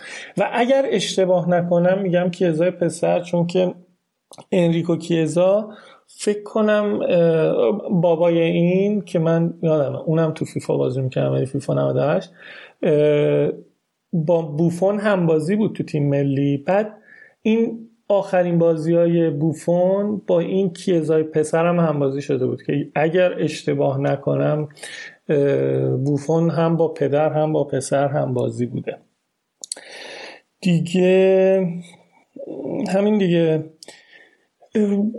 این بازی خط میانی یوونتوس خیلی بهتر از بازی ناپولی بود. رابیو و بنتانکور و پیانیچ نه یه بازی عالی ولی خب یه بازی قابل قبولی داشتن. اتفاقا پنالتی اولم سر شوت پیانیچ گرفته شد که خود تو دست بازیکن فیورنتینا با وی ای آر داور پنالتی رو گرفت. رونالدو هم که هشت بازی آخر رو گل زده بود واسه یووه این بازی رو زد که با ترز گل عزیز دل برابر بشه تو تعداد گل‌های زده طی بازی‌های متوالی برای یوونتوس که نه تا بازی بوده. از این نظر صادقانه میگم از نظر از دید طرفدار یوونتوس زیاد خوشحال نیستم. خب این به افتخارات شخصی رونالدو اضافه شد. ولی خب ترزگی بازیکن خاص و یکی از اسطوره‌های باشگاه دوست نداشتم رکوردش زده شه ولی بعید نیست حتی این رکورد رو هفته دیگه بزنه و 10 تا گل بزنه تو 10 تا بازی بزنه که دیگه اصلا ترزگه بشه دوم. پس ولی الان دعا می‌کنی که رونالدو بازی بعدی گل نزنه دیگه؟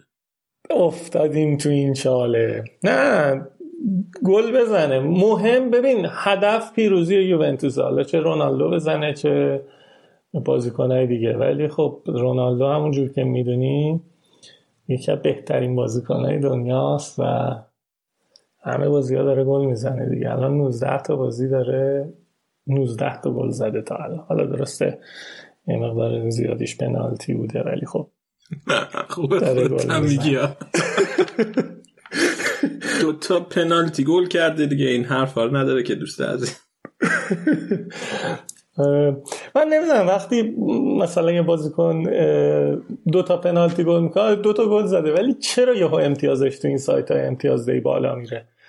مثلا الان بهترین بازیکن زمین شو خب بعد منطقی چیز کنن. البته واقعا این بازی بازیکن خوبی نداشت به به صورت همه متوسط و خوبه. فیورنتینا که کلا زیاد بازی جالبی نداشت. این وری هم همه در یه سطح بودن. یعنی هیچکی بهتر از اون یکی نبود. نیمه دوم مثل همون نیمه اول بازی زیاد جالب نبود هم اولش بود که ساری هیگوین عزیز دلشو که خیلی این بازی کم اثر بود کشید بیرون و جاش دیوالا رو آورد تو ولی خب بازم بازی جون نگرفت دیگه. اواخر بازی بود که یه خطا روی بنتانکور لب مرز محوطه انجام شد که با کلی داستان و وی ای آر و این چیزا داور پنالتی گرفت. حالا من مطمئنم سر این موضوع خیلی مطمئنم. ولی خب احتمال زیاد میدم که سر این گل خیلی سر این پنالتی خیلی چیز کنن مخالف های یوونتوس اعتراض کنن. چون معلوم نبود چجوری بود و وی آریا می‌گفتن که پنالتی نیست ولی داور مستقیم پنالتی آخر هم پنالتی شد که رونالدو هم گل دومش رو زد و صفت پنالدویی خودش رو واقعا این بازی تمام و کمال نشون داد. حالا همونجور که ازش تعریف می‌کنیم یه تیکه هم بندازیم. چند دقیقه بعد از این پنالتی هم یه کورنر برای یووه شد که دیبالا زد و دلیختم با هد گل سوم یووه رو زد که یه مقدار درد بازی قبل کم بشه برای ما طرفدارای یوونتوس. میگم چند بارم گفتم بازی با وجود سه گل داشتنش البته دو تاشم پنالتی بود چنگی به دل نمی‌زد و قشنگ نقش دیازپامو داشت. یعنی اگه Xbox بازی نمی‌کردم میخوابیدم.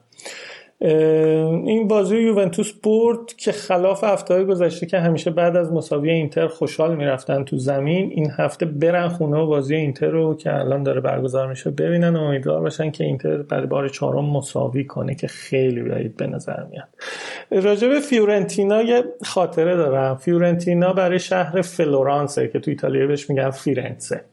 من همون اوایل که رفته بودم ایتالیا با چند تا از بچه های دانشگاه میشه سال 2010 با چند تا از بچه ها پا شدیم یه تو تور دور ایتالیا رفتیم که اول رفتیم روم بعد رفتیم فلورانس بعد از فلورانس رفتیم ونیز بعد فلورانس پیزا ونیز بعدش هم برگشتیم تورینو. بعد اولین شهری که رفتیم روم بود. بعد خیلی جالب بود. سه تا بچه های دانشگاه بودیم هر سه هم چیز بودیم دیگه دانشجوی خارجی ایتالیا بودیم. بعد رفتیم بعد منم فقط توشون ایتالیایی بلد بودم. رفتم تو واتیکان. الان سوژه میشم دیگه. رفتم توی واتیکان پرسیدم که از یکی از این پادیگارداشون پرسیدم که این مجسمه دیوید کجاست؟ بعد طرف. ببین از این دلغک های ایتالیایی بود. اینجوری دستش جلوی واتیکان یه خیابون خیلی طویل و درازیه.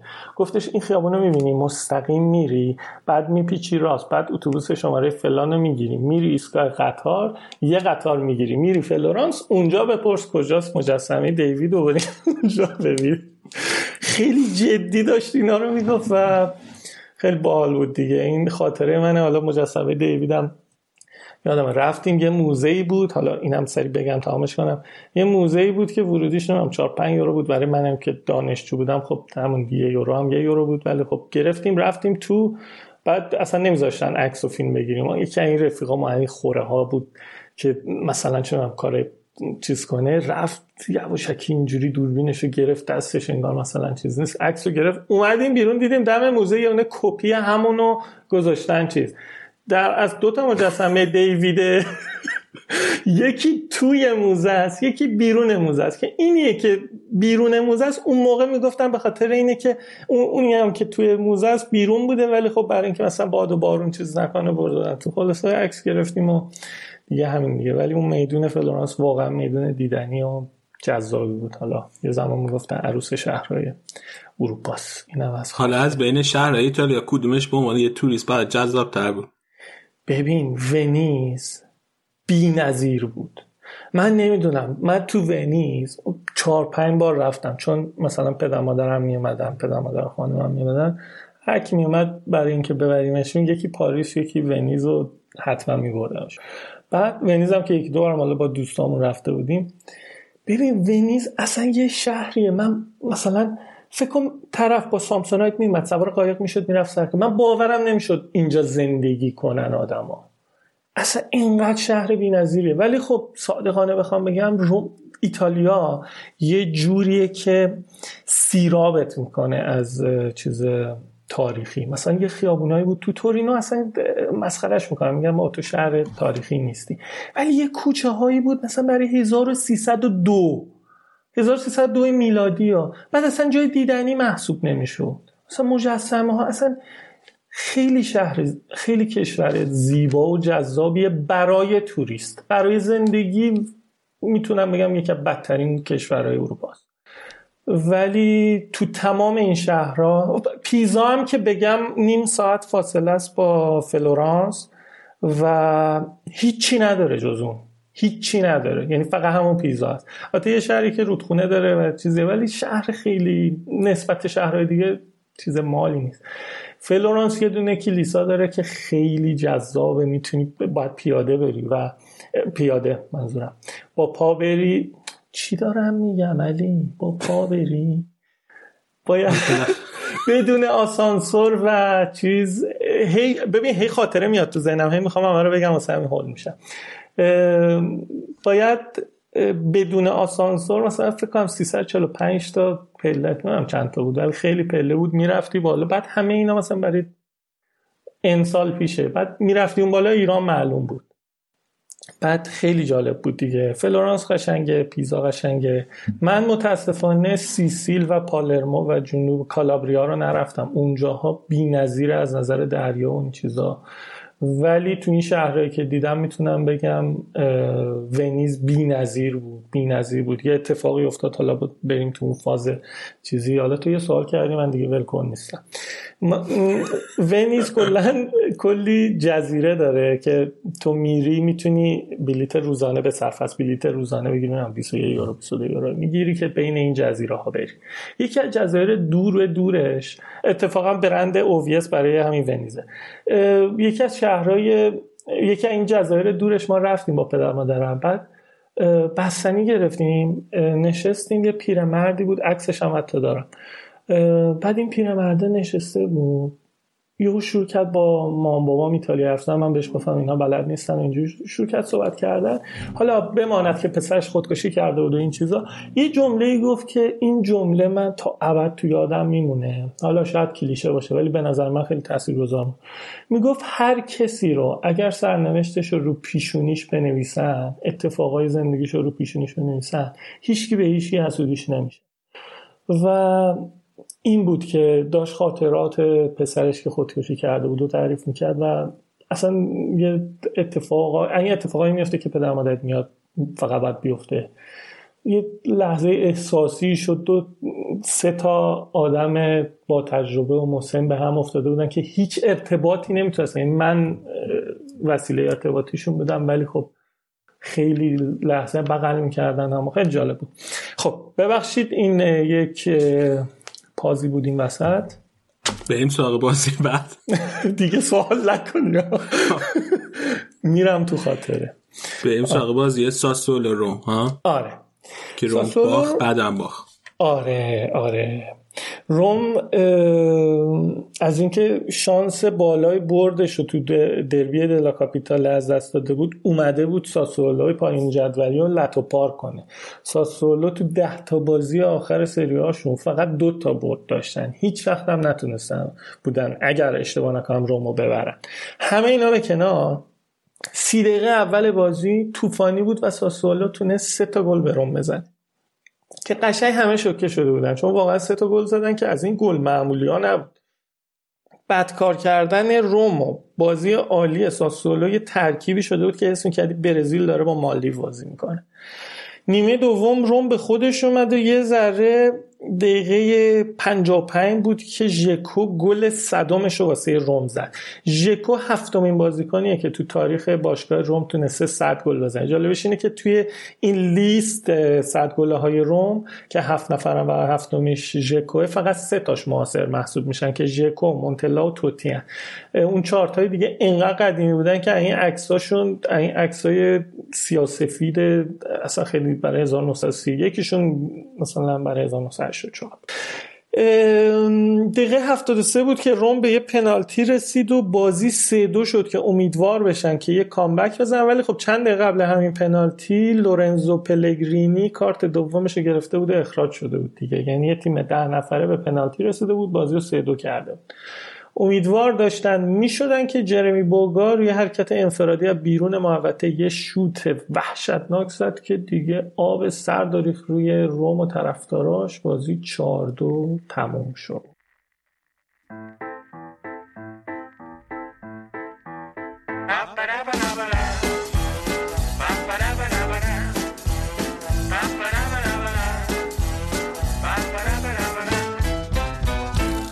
Un giorno Italia gli spaghetti al dente e un partigiano come presidente con l'autoradio sempre nella mano destra e un canarino sopra la finestra. Buongiorno Italia con i suoi artisti, con troppa America sui manifesti, con le canzoni, con amore, con il cuore, con più donne, sempre meno suore. Buongiorno Italia, buongiorno Maria, con gli occhi pieni di malinconia. Buongiorno Dio, lo sai che ci sono anch'io. Lasciatemi cantare con la chitarra in mano, lasciatemi cantare una canzone piano piano, lasciatemi cantare perché ne sono fiero, io sono un italiano. بریم سراغ بازی بعدی که همشهری همین روما لاتسیو و اسپال لاتسیو واقعا تو این بازی طوفان به پا کرد با این موبیل دیگه لاتزیو قبل از بازی با روم 11 تا بازی رو پشت هم برده بود و قطار بردشون یه توقف کوچیک کرده بود تو خونه میزبان تو خونهشون و میزبانش هم یه تیم داغون بود دیگه که چیز دیگه اسپال دیگه. با برشا اینا میبازن میرن آخر بعد برشا میبازه میرن آخر. هی با هم شیفت می‌کنن تازه نکته جالب اینه که لاتسیو یه بازی هم از تیمای دیگه کمتر داره از تیمای بالای جدول کمتر بازی کرده چون واسه فینال سوپرکاپ رفته بودن عربستان. آره یه بازی جلوی ورونا داره. آره چهارشنبه برگزار میشه. برشا هم از اسپال هم همونطور که گفتم با برشا خیلی پاسکاری می‌کنن رتبه آخر جدول فقط دو هفته پیش یه شگفتی کردن و آتالانتا رو تونستن ببرن ولی خب اکثر بازیاشون رو باختن دیگه. مهاجماشون هم خیلی باحالن. تنبل تنبل. کلا این فصل قبل این بازی تو 21 بازی فقط 15 تا گل زده بودن. فکر کنم مثلا این موبیله 25 تا زده تکی اینا کل تیمشون 15 تا زده. همونطور هم که پیش بینی می‌شد یه تیم وحشی خورده بود به تیم ضعیف تجدولی می‌شد حس کرد که بازیکنهای لاتسیو تو ذهنشون هی داشتن می‌گفتن من امشب دوستش داشت و واقعا دیگه امشب دوستش داشتن و پنج تا گل زدن و سهم ایموبیل همین وسط دو تا گل بود که دو تا گلی که امروز کریس زد و خونسا کنه. اسپال هم بعد از اینکه پنج تا گل خورد تو دقیقه 60 60 65 بود که یه گل زدن. فقط برای خالی نبودن عریضه دیگه که اون 15 تا گلشون بشه 16 بازی 5 یک حرفی برای گفتن نداره. ولی خب لاتزیو اینزاگی خیلی حرف داره واسه چهارشنبه باید بازی عقبوننشون رو انجام بدن و به احتمال زیادم می‌برن و میان بالای اینتر. همین الانم هم تا قبل این بازی اینتر و اودینزه که تا دقیقه 52 که الان باشه هنوز هیچ هیچه لاتسیو بالای اینتر قرار داره. و فاصلهشون با صدر جدول که یوونتوس میشه دو امتیاز که خیلی خطرناکه دیگه. یووه امسال درست ناپولیو مثل سال قبل نداره پشت سرش ولی به جاش اینتر و لاتزیویی داره که به نظرم خیلی خطرناکتر و وحشتناکتر از ناپولی سالهای قبل. اینزاگی رکورد عجیب زده که چشمگیره و اونم اختلاف ده امتیازی نسبت به رومه که احتمال داره بشه 13 امتیاز. و این اتفاقیه که تو دو دهه اخیر واقعا اولین بار داره اتفاق میافته. از اون برم ایموبیله با این دو گل امروزش تو مجموعه ده فصل آخرش تو سری آ 124 تا گل زده که از هر بازیکن شاغل حال حاضر تو سری ها بیشتره و واقعا چشمگیر و ایجاب انگیزه. بریم سراغ الانم 25 گل است دیگه. آره الانم 25 گل است بریم سراغ بازی بعدی که بازی ورونا و میلانه. ورونا هفته پیش هم راجع صحبت کردیم یه اشاره کوچیک کردیم که حسابی داره خوب نتیجه می‌گیره و خیره کننده بودن. تو هفته اخیر خیلی واقعا خوب دارن نتیجه می‌گیرن. اونا تو پنج تا بازی آخرشون 11 تا امتیاز گرفته بودن و شکست نخورده بودن. حالا هم که تو خونه بازی می‌کردن دیگه عمرن نمی‌خواستن بازنده زمین باشن. اون طرف ولی میلانی بود که دیگه بارها گفتیم دیگه هفته پیشم به تفصیل به تفصیل به آره دیگه به چیز به, به همونی که زیاد راجبش حرف میگن. یعنی راجبش تفضیل. به تفصیل آره نه تفصیل. به تفصیل هم اول درست. آره تفصیل. از مفصل میاد. بگو منم گیجم کردم. به تفصیل راجبشون صحبت کردیم و بهشون جون داده دیگه. حسابی نتیجه گرفته بودن تو هفته قبل و این هفته ولی ایبرا بازی رو از دست داده بود. چون میگن هم آنفولانزا گرفته هم یه مصدومیت جزئی. البته مصدومیتش گویا دلیل اصلی نبوده و دلیل اصلی آنفولانزا بوده. در هر صورت به این بازی نرسید ایبرا و میلان بدون اون بود. میزبان تونست تو همون اول بازی رو تو ده دقیقه اول یه نطق کشی کنه و یه گل به میلان بزنه که بهشون بگه نیومدن که ببازن. ولی خب میلان سریع تونست به بازی برگرد و چالهان اغلو روی ضربه ایستگاهی یه رو بعد از گل ورونا بازی رو مساوی کرد. نیمه دوم هیجانش خیلی هم بالاتر بود و دو تا تیم خیلی خوب تونستن موقعیت ایجاد کنن. ولی اگه دروازه ها حدود 5 سانت بزرگتر بود 4 5 تا گل می‌تونست داشته باشه چون دو سه تا تیرک زدن. تیم ما تهش ته بازی هم همون بازی یک یک شد. یه نکته جالب این بازی دبیو یا دبو دبیو؟ دبوت میگن چی میگن؟ اولین بازی یک بازیکن برای تیم ما. دبیو. دبیو دبیو نوه چزار مالدینی همون پسر مالدینی بود که دقیقه 90 اومد تو بازی و یه سه چهار دقیقه بازی کرد.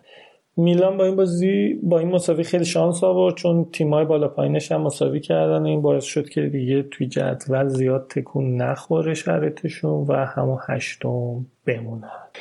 بریم سراغ بازی اودینزه و اینتر که همین الان در حال برگزاری من یه ریفرش دیگه بکنم. ببینم چند چندن. دقیقه 56 و هنوز صفر صفر خب اینتر سه بازی آخرش رو مساوی کرده تو سریا و این باعث شده که طرفداراشون یه مقداری نگران باشن از شرایط تیم برای گرفتن اسکودتو. از اون ورم لاتارو که هفته پیش صحبت کردم این بازی نداشتن چون بازی قبل اخراج شد و اخراجش هم کلی طرفدارا و مربی های اینتر رو عصبانی کرده و چون به خاطر اعتراض شدید و از کوره در رفتن اخراج شد. و فکر کنم دو تا بازی هم محروم شد که یکیش هم دربی میلان بازی با آسه میلان. اینتریا الان دیگه یه نگرانی دیگه هم غیر یووه دارن که اونم لاتزیوی که اگه احتمال حالا گفتیم دیگه به احتمال زیاد بتونن ورونا رو ببرن میان دوم جدول. خلاصه شرایط کنته و اینتر قبل این بازی زیاد مناسب نبود خصوصا اینکه یوونتوس هم بازیشو سه هیچ برده بود.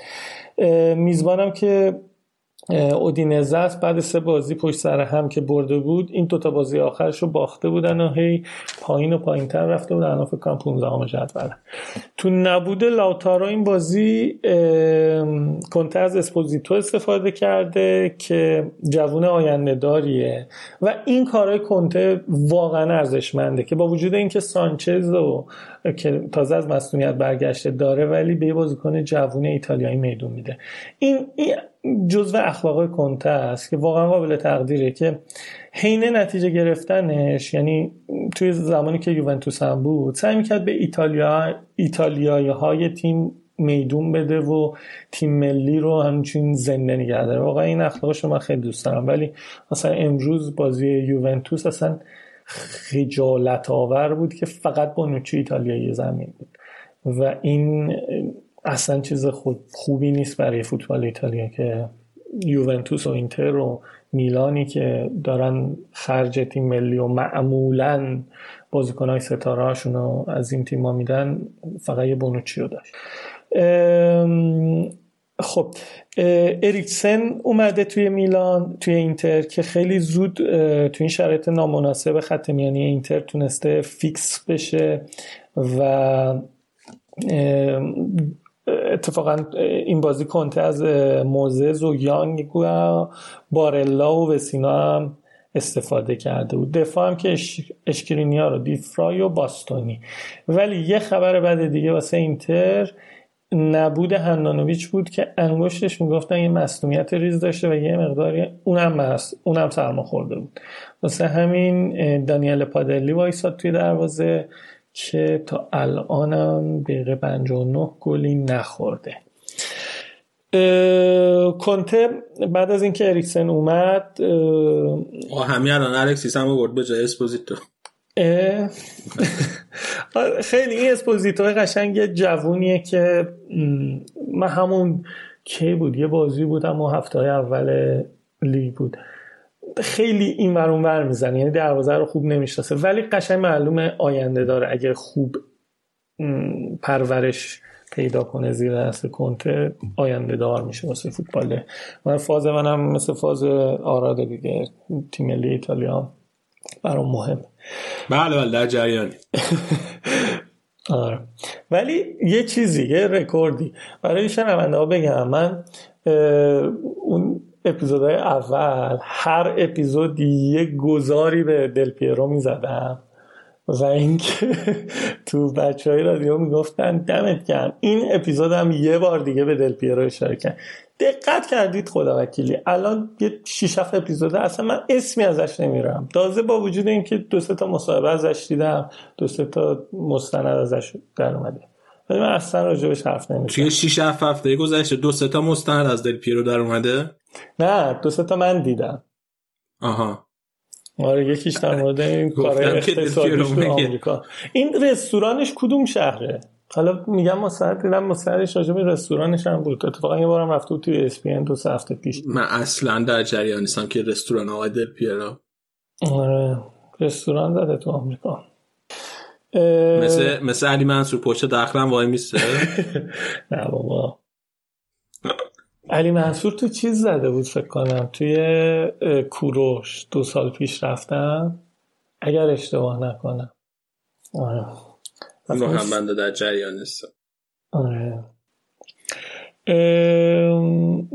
کنته در مورد اریکسن گفته بود که من اونو مهاجم نمی‌ذارم و تو بازی کوپا ایتالیا هم که اواخر بازی اومد تو بازی ترکوارتیستا بازی کرد که این بازی هم همونطور که گفته بود گذاشته بودش بین یانگ و بارلا پشت اسپوزیتو. انتظار من از این بازی یه برد پرگل اینتر بود چون که اینتر کلا جلوی اودینزه خوب نتیجه گرفته. تو ده تا بازی آخرشون جلو اودینزه 8 تاشو برده بودن 4 تاش هم اصلا گل نخورده بودن و clean sheet کرده بودن. خلاصه کف ترازو قبل بازی همه جوره سمت اینتر بود. ولی الان نتیجه نشون میده که مساوی. البته هنوز حدود 28 دقیقه مونده. دیگه یه نکته جالب در مورد بازیکن کلیدی اودینزه اینه که لازانیا اولین گل سری آش رو جلوی همین اینتر زده تو سال 2016 که البته اون موقع توی کاربی بازی می‌کرد. من فقط همونجور که گفتم نیمه اول بازی رو تونستم ببینم که اونم داشتم با گوشی شما رو گوش می‌کردم اونورم با تبلت داشتم بازی رو بدون صدا می‌دیدم باید بگم اودینزه خلاف انتظارم خیلی خیلی خوب بازی کرد نیمه اول و روح بیانکونری که لباسشونه باعث شده بود حداقل تو نیمه اول بازی پایا پایی رو داشته باشن جلوی اینتر قدرتمند و اونا رو چیز کنن. یعنی چون لباسشون سیاه سفید بوده چیز داشتن ها؟ آره دیگه. کلا این روح بیانکونریه حله. ببین ولی حالا داشتم صحبت شهابم گوش می‌کردم.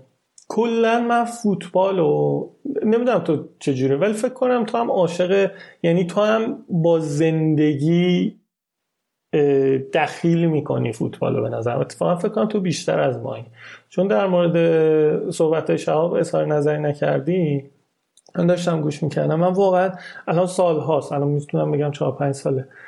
اصلا اخبار سیاسی و اخبارهای دیگر رو دنبال نمی‌کنم چون جز این که ترس بخورم و اصلا اصلا کلا اخبار سیاسی هر جای دنیا فقط چیزای منفیه. حالا چه ایران چه چیز. این سری اخباری که همه میشنون و میشنون مثل افتادن هواپیما. ولی تنها خبری که می‌تونم بگم تو ده 15 سال اخیر حالا بعضی سالا بیشتر بعضی سالا کمتر دنبال می‌کردم فوتباله. چون واقعا لحظاتی رو من با فوتبال تجربه کردم که خیلی کم کمتر این تجربه رو تو جای دیگه داشتم. مثلا اون دیدن بازی های ایتالیا تیم ملی ایتالیا تو جام ملت ها با قاطی اون ایتالیا یا تو میدون اصلی تو یکم میدون اصلی تورینو واقعا اصلا تجربه اون هیجان اون احساس اون یه, یه تجاربیه که واقعا من همیشه میگم به کسایی که حالا مخاطبای ما فکر کنم اکثرشون مثل ما عاشق فوتبال هم. ولی واقعا من برای اونایی که فوتبال رو دوست ندارن مثل چیزکیک خوشمزه که ما داریم می‌خوریم ولی اونا نمی‌خورن و دوست ندارن بخورن و یه کتاب داشتم می‌خونم راجع به اسمش فکر کنم چیز بود Barking Up the Wrong Tree بود داشت میگفتش که تحقیقاتی انجام شده و فهمیدن که کودکانی که تو برهه هفت هشت سالگی بین 6 تا 9 سالگیشون اگر در معرض یه اتفاق مهم ورزشی یا یک فوتبال یا یک بمب خبری فوتبالی یا اصلا با تو خانواده بزرگ شدن که چیز بوده خیلی حالا به اصطلاح خارجیات most likely به سمت چیز میشن به سمت طرفداری فوتبال میرن. همین الان که گفتم فکر کنم Everybody Lies بود کتاب Barking Up the Wrong چرا؟ چون که نویسندهش گفتش من داداشم چیز بود و اینکه راجع big data بود. آره ها در هر صورت اسم کتابش مهم نیست. ولی گفته بود بعدها یه تحقیقاتی انجام شد که بستگی به یه سری DNA ها داره که در مورد ام بی ای و چیزا هم گفته بود که پیشتر می‌گفتن که بازیکنهای ای باید نمی‌دونم قد بلند یا پولدار یا از خانواده های پولدار باشن ولی بعدها مشخص شد یه سری دی ای های خاصه که می‌تونن به اون چیزا برسن. حالا اینو می‌خواستم بگم که کسایی که فوتبال دوست ندارن شاید بنا به گفته اون تحقیق تو دی ان ایشون اون چیزا نبوده و اگر بچه 6 7 ساله تا 9 ساله تا 10 ساله دارید بمباران خبریش کنید. کودک آزاری با اخبار فوتبال و یوونتوس که یوونتوسی بشه. حالا نه خب روح روح بیانکونری کلا خودش کار خودش می‌کنه. حالا تیمی که دوست داری رئال اون چیزا. نتایج دیگر هم نتایج دیگر رو هم بگیم که بولونیا برشا رو دو یک برد کالیاری با پارما دو دو مساوی کرد. آتالانتا و جنوا هم دو دو مساوی کردن که جالبیش اینه که آتالانتا داشت بازی رو میباخت که ایلیچیچ گل مساوی رو زد براشون. لچه هم تورینو رو چاریچ برد. اصلا این نتیجه رو دیدم داشتم فکر کنم تورینو از وقتی که من اون شهر رفتم دیگه اون شهر قدیم نمیشه. همش دارن میبازن مندگان خدا. اصلا خیلی چی شد؟ از وقتی تو رفتی دیگه اون قدیمی نمیشه؟ آره دیگه. من الان ببین درست. دو سال از تورینو اومدم. اینا هی دارن بند خدا نرن سری بی. باید یه بله. سفر تورینو برم. خیلی دیگه دارم چرت و پرت میگم کوپا ایتالیا هم هفته کوپا ایتالیا هم هفته پیش انجام شد و همونطور که پیش بینی کرده بودم و همه پیش بینی فکر می‌کردن میلان نه به آسونی ولی خب تو وقت اضافه تونست تورینو رو ببره و بره, سمی بره نیمه نهایی اینتر هم که فیورنتینا رو برد. نیمه نهایی بازی های رفت نیمه نهایی کوپا ایتالیا 12 13 فوریه یا همون 23 24 بهمن برگزار میشه. دور برگشت هم 4 و 5 مارچ که میشه 14 و 15 اسفند که ایشالله یوونتوس بره فینال کوپا ایتالیا رو ببره برگزار میشه. اینم از این برنده این هفته. می‌خواستم بگم که سیمون اینزاگیه سیمون اینزاگی واقعا توی چند سال اخیری که توی لاتسیو بوده بارها و بارها تونسته نتایج درخشان و چشمگیری بگیره. و امسال هم که دیگه می‌تونم بگم سر گل سرسبد این نتایج بوده که الان قشنگ پا با پای چیز میاد. خود همین چیز دل پیرو.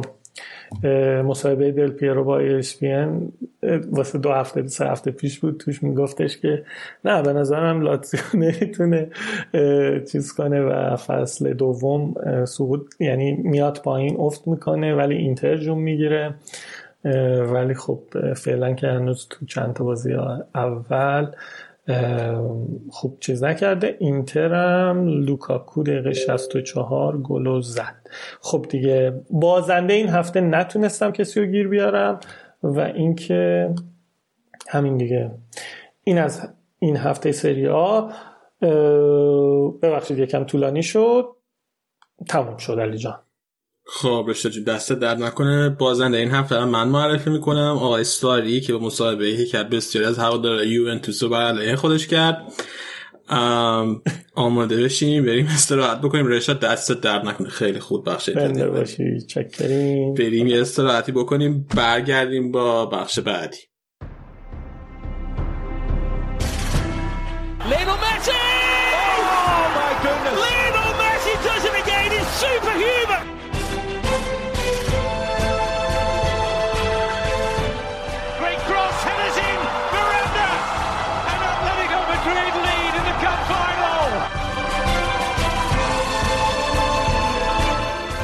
Modric takes.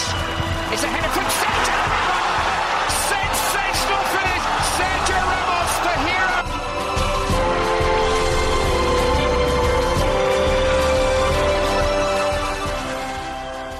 خب برگشتیم با بخش بعدی برنامه بخش اسپانیا الان امیر حسین هم اومده اینجا خب امیر حسین چطوری سلام سلام علی چه باحال گفتی بخش بعدی برنامه خوبم مرسی تو چطوری چاکری من بعد نیست. من همیشه باحال میگم. سلام به همه شنونده ها. آره ببخشید که من یه هفته ای غیبت داشتم و حالا خوشحالم که برگشتیم. کجا بودی غیبت داشتی؟ من در حال اسباب کشی بودم راستش. بعدی رفیقات هیچ کدوم نیومدن کمکت کنن؟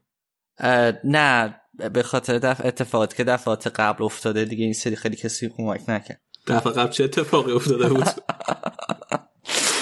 دفعه قبل یه ذره معطل شده بودن دوستان که اومدن کمک کردن. تو خود یادت آره یه ذره بله خب می‌خوام تعریف کنی که چیکار کرده بودی. آن دفعه قبل. بگم یعنی نمی‌دونم وقت... اگر نمی‌خوایم نگو ولی نه اگه و... وقت دارین تو برنامهتون میگم. بر... ما... تو برنامهمون وقت داریم امیر حسین دفعه قبل من یه تراکی گرفته بودن کامیون گرفته بودم که وسایل باش جابجا کنم. سر به زنگام اونجایی که وسایل بار زده بودیم بریم متوجه شدیم که روشن نمیشه. و دلیلش هم این بود که یه ذره چراغ ایناش روشن مونده بود و نه یه ذره یعنی چند ساعت؟ مثلا دو ساعتی که بار می‌زدی خیلی خوشبینانه ولی تقریب می‌زنی. زمستون هم بود و اینا. خیلی شرایط سختی بود مثل الان. یکم بچه معطل شدن. این سری کسی نیومد کمکم. و یه بغیر از یه نفر اومد که اونم باز دوچار مشکلی شد چون که این بار کلید کامیون جا گذاشتم. اصلا کشی ها سخته واسه من. و چیز خوبی نیست. امیدوارم که خیلی دیگه مجبور نشم جا به جاش. اینی که این دفعه اومده بود کمکت که از بچه دفعه پیش نیست حدس می‌زنم ولی نه نه, هم. بهش نگفتی که اون دفعه چیکار کردی؟ نه از دفعات قبل نبود. از دفعه آینده هم فکر نکنم دیگه. باش آره. عجب همین روز. اصلا تو وقتی من گفتی که کلید گم کرده بودم نمی‌تونستیم پیداش کنیم. من از خنده مرده بودم. خیلی اسباب کش آره شلوغ میشه اسباب کشی دیگه. دو ت... همون تقصیر اسباب کشیه. تقصیر اونی که ماشین رو روشن می‌ذاره و کلید رو گم می‌کنه و اینا نیست. اه، چی بگم؟ بزن شنونده خودشون قضاوت کن. درست درست. خیلی خوب. بریم سراغ لیگ اسپانیا. آقا ما قسمت انگلیس رو با صحبت راجع برگزیت شروع کردم. بعد حالا بیا قسمت اسپانیا هم راجع به اتفاق جالب دیگه ای که این دفعه مربوط به اسپانیا لیگ اسپانیا افتاده بگیم. اینکه این هفته آقای رومینیگه مصاحبه کرده بود مدیر بایرن مونیخ. بعد مصاحبهش اشاره کرده بود که باشگاه اروپایی باشگاه غیر انگلیسی اروپایی الان مثلا از لیگ انگلیس خیلی میترسند و خیلی این حس رو دارن که لیگ انگلیس باشگاهش خیلی دارن جلو میفتن از نظر درآمدزایی و میزان پولی که داره لیگ انگلیس می‌سازه. و بعد مثال زده گفت مثلا حتی فلورنتینو پرز که مثلا توی پر افتخارترین باشگاه اروپا داره مدیریت می‌کنه و ستاره خیلی زیادی میرن توی باشگاهش اینا. حتی من مطمئنم که اونم الان نگران نسبت به این موضوع. بعد گفتم که یه ذره راجع این حرف بزنیم راجع میزان پول سازی لیگ برتر انگلیس. ببین الان در حال حاضر قراردادهای تلویزیونی که لیگای مختلف دارن لیگ برتر سالیانه با به خاطر قراردادهای مختلفش در مجموع یک ممیز هفته همه میلیارد پوند داره درآمدزایی می‌کنه واسه بازی های واسه پخش مستقیم بازی. این لیگ جزیره است. آره لیگ انگلیس. میشه, میشه حدودا مثلا دو میلیون و نیم دو نیم میلیارد یورو. یعنی نه. آه، نه دیگه. نمی‌دونم چقدر یورو میشه. من همه رو به پوند نوشتم. آه خب خب ببخشید. بوندس لیگا و لالیگا هر کدوم تقریبا قراردادشون یک میلیارد پونده. یعنی 700 میلیون پوند کمتر از لیگ انگلیس. خب؟ یعنی درست. یه چیزی تقریبا میشه یک تقسیم بر یک هفته اون چند, درصد میشه پ- هفت- 60 هفتاد درصد بیشتره دیگه آره, آره. بعد واسه سریا 900 میلیون پونده یعنی تقریبا 50 درصد لیگ برتر انگلیس اوه. و بعد از نکته جالبش اینه که بوندس لیگا و لالیگا و سریا اینا همه بازیاشون پخش مستقیمش حق پخشش در اختیار کانال هاست ولی لیگ برتر از 380 تا بازی که برگزار میشه تو طول سال فقط 200 تا بازی و حق پخشش رو فروخته. خب خیلی جالبه. آره.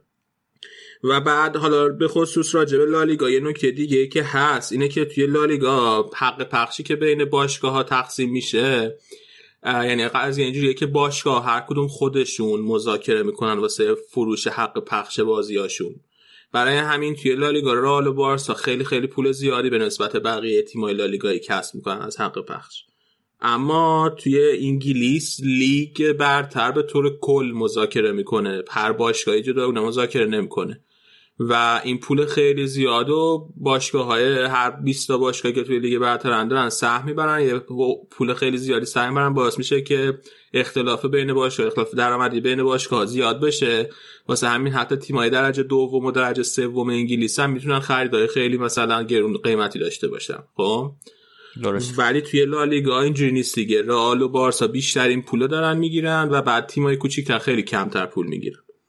حالا سوال اینه که در سوال که که چرا واقعا لیگ برتر اینقدر موفق بوده نسبت به بقیه لیگا؟ که حالا بیاد من نظر خودم رو میگم. بگو بگو. ببین یه چیزی که داره اولا اینکه اه، ورزشگاه های لیگ برتر انگلیس نسبت به لالیگا و سری آ نه نسبت به بوندسلیگا. ولی ورزشگاه های انگلیس خیلی خیلی هم مجهز ترن هم بروز ترن هم مدرن ترن هم اینکه واسه طرفدار رفت و آمد بهشون خیلی آسونه. بعد اه، ورزشگاه ها قشنگه زیباست. یعنی مثلا از تلویزیون که داره تلویزیون پخش می‌کنه این ورزشگاه خیلی به چشم بیننده تلویزیونی زیبا میاد. تو مثلا تیم رده چه می‌دونم 15 16 انگلیس هم که بری ورزش ورزشگاهش نمی‌بینی ورزشگاه خیلی خوبی دارن. در که مثلا توی اسپانیا مثلا ای بار ورزشگاهش مثلا کلا 7000 نفر. تماشاچی داره. بعد ورزشگاه که ببینی قشنگ مثلا حسی که من از ورزشگاهش می‌گیرم حسی که مثلا ورزشگاه زوبا هم داره. دقیقا منم خواستم فولاد چپ آره. بعد این یه نکته مهمه این خود ورزشگاه. بعد یه نکته دیگه اینه که همون ورزشگاه خیلی خوبه اسپانیا مثلا حالا برنابئو و نیو کمپ و نمی‌دونم سانچز پیسخوان و مستایا و اینا اینا مثلا فاصله هوادار با زمین فاصله داره یه فاصله ایجاد کردن بین سکوهایی که میشینن با زمین بازی. بعد این باعث میشه که که خب این توی هم سری ها هست هم فکر کنم توی بوندسلیگا هم همینطور. که این باعث میشه که اون جو یه مقداری جو که توی ورزشگاه پایین تر باشه یه, مق... یه... یه... یه لایه به قول معروف پایین تر باشه نسبت به انگلیس. بعد موضوع مهمتر این که دوربینا تعداد دوربینایی که توی ورزشگاه هست و داره از بازی فیلم برداری می‌کنه هم تعدادش بیشتره هم تکنیک های خیلی مدرن تری استفاده می‌کنن از زوایای خیلی بهتری فیلم برداری می‌کنن. و خب اینا هم به نظر من خیلی مهمه توی جذب هوادار. درست. توی کل دنیا. تو نیو کمپو که بازم نسبتا نزدیکتره از ورزش. ولی راست میگی این جو ورزشگاه ها خیلی تاثیر می‌ذاره. یه چیزی هم که به نظر من به عنوان مثلا هوادار روی مثلا بخوام حالت کلین لیگا رو با هم مقایسه کنم اینه که سبک فوتبال هم یه ذره فرق می‌کنه دیگه. شاید اون سبک رو الان بیشتر میپسندن. سبک یه ذره فیزیکی تره فوتبال و یه ذره سرعت بالا همه تیم مثلا با یه سرعت بالاتری نسبت به هم بازی میکن یعنی نسبت به فوتبال ایتالیا و اسپانیا بازی می‌کنن تو انگلیس. و چیزی دیگه شمی که درگیر شدن. هوادارا حالا نه تنها کنار زمین و فاصله با زمینه توی این فانتزی فوتبال و فوتبال فانتزی. هم خیلی هوادار نقش داره دیگه. مثلا من خودم حالا به عنوان طرفدار بارسا خیلی درگیره. این فانتزی فانتزی های لیگ جزیره میشم و اونجوری بازی رو دنبال می‌کنم. آره ببین دقیقا همین. ببین این بعد فقط فانتزی فوتبال نیست. ببین فوتبال فانتزی از کلی محصولات جانبی اینجوری داره لیگ برتر انگلیس که لیگ های دیگه یا ندارن یا تازه شروع کردن مثلا به کار کردن. و بعد برنامه های تلویزیونی تعداد برنامه های تلویزیونی که می‌ذارن فوق العاده زیاده ببین الان مثلا هم اسکای اسپورت هم بی تی اسپورت فقط توی خود انگلیس دارن برنامه هفتگی دارن واسه. بازی های انگلیس قبل بازی بعد بازی حین بازی بعد توی مثلا آمریکا که ما هستیم این شبکه NBC کلی برنامه ف... که NBC شبکه که حق پخش بازی لیگ برتر انگلیس رو تو آمریکا داره.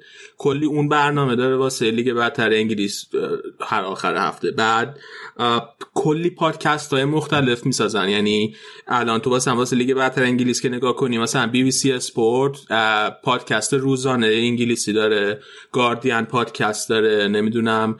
بعد بی بی سی پادکست transfer جداگونه داره. اسکای اسپورت خودش چندین پادکست داره. اینا بعد این نقشی که بازی می‌کنه از یه طرف هی هوادار جذب می‌کنه و این محصولات انقدر جذابه که باعث میشه که اینا برن این فوتبال رو نگاه کنن و بعد این هی مثل یه سیکل داره خودش رو تقویت می‌کنه. اون محصولات جانبی که دارن می‌سازن. هی ارزش لیگو داره می‌بره بالا هی برای همین باعث میشه که هزینه ای که این شبکه ها حاضرن پرداخت کنن واسه پخش بازی یا هر فصل بره بالاتر. چون که قراردادشون هم کوتاه مدت قرارداد سه ساله میبندن و بلند مدت نیست قراردادایی که شبکه ها میبندن با لیگا.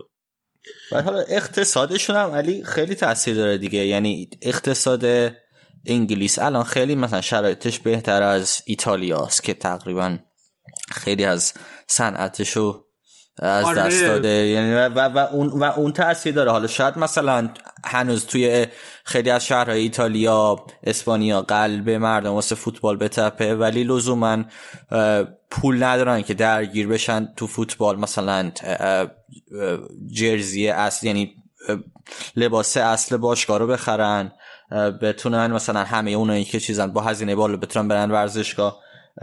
تو شهرهای کوچیک انگلیس این این اتفاق میفته دیگه. حالا اول اینکه انگلیس تراکمه اون فوتبالش هم یه ذره خیلی بیشتر از شهر از کشورهای دیگه است.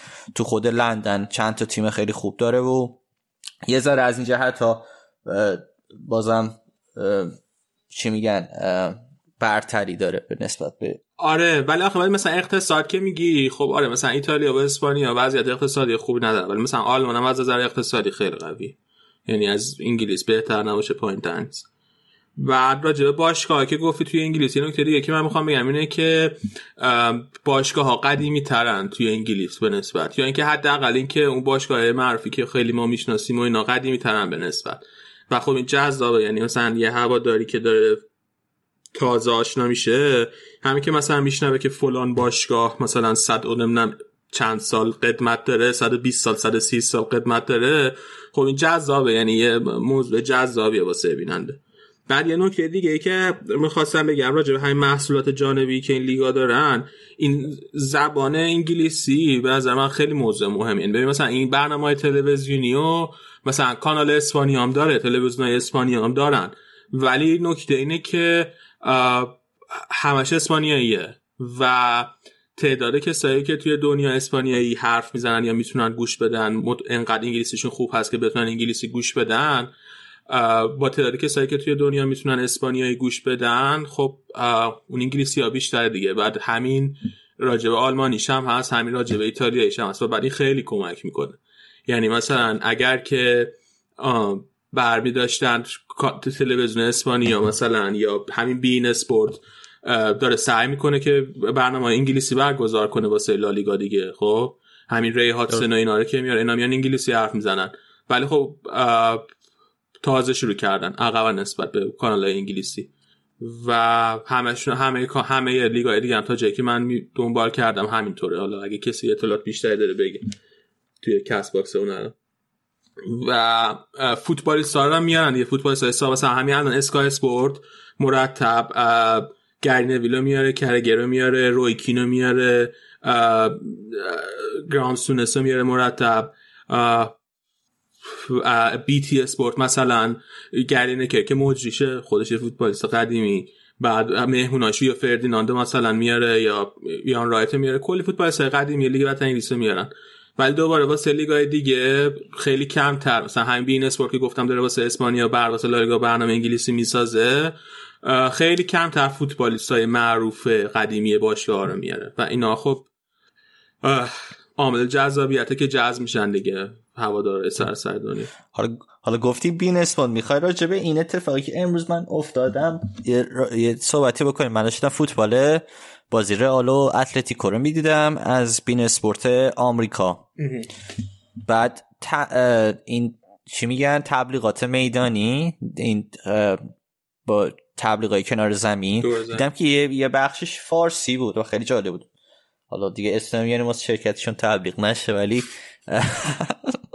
تبلیغات این تاکسی های چیز بود هوش نه که مثل اوبره آره منم ندیده بودم. یعنی به قبلا دیده بودم ولی فکر می‌کردم که میدان یعنی منطقه یه یعنی مثلا اینجوریه که یه بازی وقتی داره مثلا تو منطقه مثلا چه می‌دونم خاورمیانه پخش می‌کنه اون تلویزیونه اون دور رو اون تبلیغات دور زمین مثلا فارسی و عربی و اینا نشون میده. ولی تو توی یوتیوب برای من فرستاد لینک یوتیوب بود بین اسپورت آمریکا. تا حالا دقت نکردم. حالا بعد دقت من برم تحت شده بیارم ببینم قضیه چیه. منم برم خب خیلی هم به سرعت عوض میشه یعنی می‌شد بگی که مثلا شاید ایران هم پول میده واسه اینا و اون شرکت های خصوصی یه قراردادایی دارن با این لیگا. ولی حالا نمی‌دونم چه میشه با, تحت با تحریم اینا ولی خیلی هم عوض می‌شد سریع. یعنی این تبلیغ آره. با زبون های مختلف تو می‌دیدی که تبلیغ میاد و میره. آره نمی‌دونم. من من تعجب کنم اگر واقعا مثلا شرکت ایرانی قرار داده خاص نمی‌دونم. بعد بعد ببینیم چیه. هفته دیگه من بعد تحت توی این قضیه در بیارم. و آخر نکته که می‌خواستم بگم راجع به مقایسه لیگ برتر و بقیه لیگ و موفقیتشون خب ورزشگاه آلمان خیلی پر میشه. فکر کنم فکر کنم بالاترین درصد پر پرشن ورزشگاه تو کل اروپا داشته باشن. ولی انگلیس هم ورزشگاهشون خیلی پر میشه به نسبت و انگل... و ایتالیا و اسپانیا اصلا ورزشگاهشون پر نمیشه به شدت. و خیلی وقت ورزشگاه خالی میمونه و اینم دوباره خیلی بده توی برای بیننده بین المللی که مثلا داره فوتبال می‌بینه بعدش مثلا اصلا جذاب نیست. اون بازی که مثلا رال داره بازی می‌کنه و مثلا ورزشگاه 60 درصدش فقط پره اصلا جذابیتی نداره. دقیقا. و این هم دوباره میگم چهره زشتی داره به لیگ میده. و این بازاریابی هم خب یکی از دوستای ما که قبلا هم توی این پادکست اومده حالا به زودی برمیگرده پادکست هم نبی طرف داره تاتنهامه توی یکی از شهرهای آمریکا زندگی می‌کنه. خب قشنگ بار بار طرفدار تاتنهام اونجا وجود داره. و مهمه دیگه. یعنی خیلی نکته جالبیه که اینقدر تیمای انگلیسی طرفدار دارن توی آمریکایی که فوتبال نیستن مردمش هستن که یه باری فقط توی یه شهری مخصوص به مثلا اون تیم باش در صورت که مثلا این جایی که من هستم مثلا باره مثلا رئال مادریدم حتی نیست. تیمی که تازه top 5 هم نیست. الان فکر کنم پنجم شد تاتنهام هفته okay خب پس آره دمشون گرم دیگه. سیتی رو بردن. آره. خلاصه این موضوعات هم هست دیگه. اون میزان بازاریابی که کرده لیگ برتر توی قاره های مختلف توی کشورهای آسیای شرقی چین مثلا و از این ور توی آمریکا خیلی موثر بوده. بریم فکر کنم خیلی هفته راجع به این موضوع ای موافقی بریم سراغ بازی ها. بریم آقا رو دورین دیگه. تیمتون الان اومده صد نشین شده. آره دیگه لالیگا بعد بعد از چقدر مدت؟ چه فکر کنم بعد از 100 روز صد نشین شده بود راد 100 روز دقیقا. آره. به به به. هفته پیش بعد از 100 روز صد نشین شدیم. الانم بازیمون رو بردیم این هفته جلوی اتلتیکو مادرید توی برنابو و فاصله امتیاز موقتا کردیم 6 امتیاز. الان بار ساعت داره با لوانته بازی می‌کنه تا آخرین باری که من دم دو هیچ جلو. دو هیچ جلو دقیقه 84 من یه مانیتور کوچیک دارم. بازی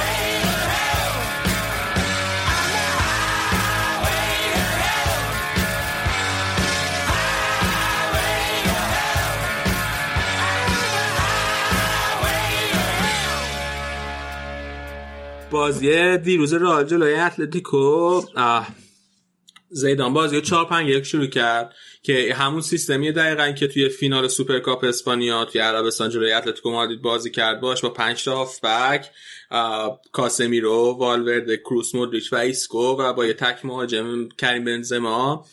اما عین همون سوپرکاپ که خیلی جواب نداد و رئال نتونست خیلی موقعیت سازی بکنه تو طول بازی. توی این بازی هم رئال نتونست موقعیت خوبی بسازه توی نیمه اول.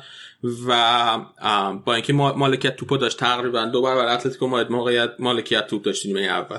ولی با این همه توی نیمه اول مثلا یکی دوتا موقعیت خیلی خوب ساخته شد اتلتیکو یا ساخته بودن روی مثلا ضد حمله که داشتن.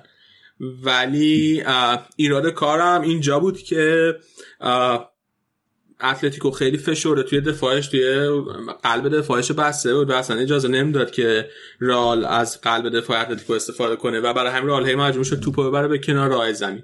اما توی کنار رال اصلا وینگر نذاشته بود دیگه. پنج تا هافبک گذاشته بود بیشترشون هم هافبک مرکزی بودن خیلی کم از عرض زمین رال استفاده می‌کرد. فقط کار با خاله مندی بودن که بیشتر سعی می‌کردن از عرض زمین استفاده کنن. و اون کارهای ترکیبی توی کنارهای زمین و اوورلود و اینا رو نداشت رال توی نیمه اول تو کنار زمین. با شروع نیمه دوم ولی تغییر ایجاد کرد. بین دو تا نیمه زیدان دو تا تعویض کرد. ایسکو و تونی کروسو آورد بیرون. به جاش وینیسیوس و لوکاس واسکز آورد تو. و نیمه دوم رئال کامل در اختیار گرفت از همون شروع بازی. موقعیت ساخت دروازه اتلتیکو تا اینکه روی حرکت خیلی خوبه وینیسیوس یه پاس خیلی خوب انداخت واسه مندی پشت مدافع و مندی از همونجا فکر کنم تک ضرب سانت کرد یه سانت کوتاه کرد واسه کمی بنزما تا بنزما دروازه او بلاکو باز کنه. خیلی دقیق بود. سانتش و حرکتش آره. خوب بود. و وینیسیوس هم گفته بعد بازی مسابقه کرد گفته که این حرکت ما همیشه تمرین می‌کردیم توی تمرینات با مندی و خیلی خوشحالم که الان جواب داده و تو بازی از این حرف. الان نکته اینه که این فصل رال سه تا بازی داشته دوتا جلوی اتلتیکو مادرید یه جلوی بارسا. توی هیچ کدوم این سه تا هم گل نخورده. یعنی جلوی دو تا رقیب مهم اسپانیا اشتغال توی بازیش 270 دقیقه اصلا گل نخورده. آمار کلین شیت رئال تا اینجای فصل بهترین آمار تاریخ رئال. هیچ وقت آمار به این خوبیه گل خورده نداشته. و اینکه احتمالا جایزه زامورا رو آخر فصل که جایزه ای که به بهترین دروازه‌بان فصل میدن دروازه‌بانی که کمترین آمار گل خورده داشته. ببخشید گلون گرفت. آخر فصل. احتمالا کورتوا بتونه ببره. اوبلاک الان چهار فصل پشت سر همه که داره اینجا زر می‌بره. و احتمال زیاده که این فصل بتونه اوبلا... کورتوا ببره. بعد من خواستم راجع به مندی صحبت کنم که کنم کم طول راجع به حرف زدیم توی این پادکست. فوق خوب بوده به من دفاع چپ توی دفاع فوق العاده عالی بوده. وقتی توی دفاع بازی می‌کنه کاملا خیال هواداری راحته که سوتی نخواهد داد.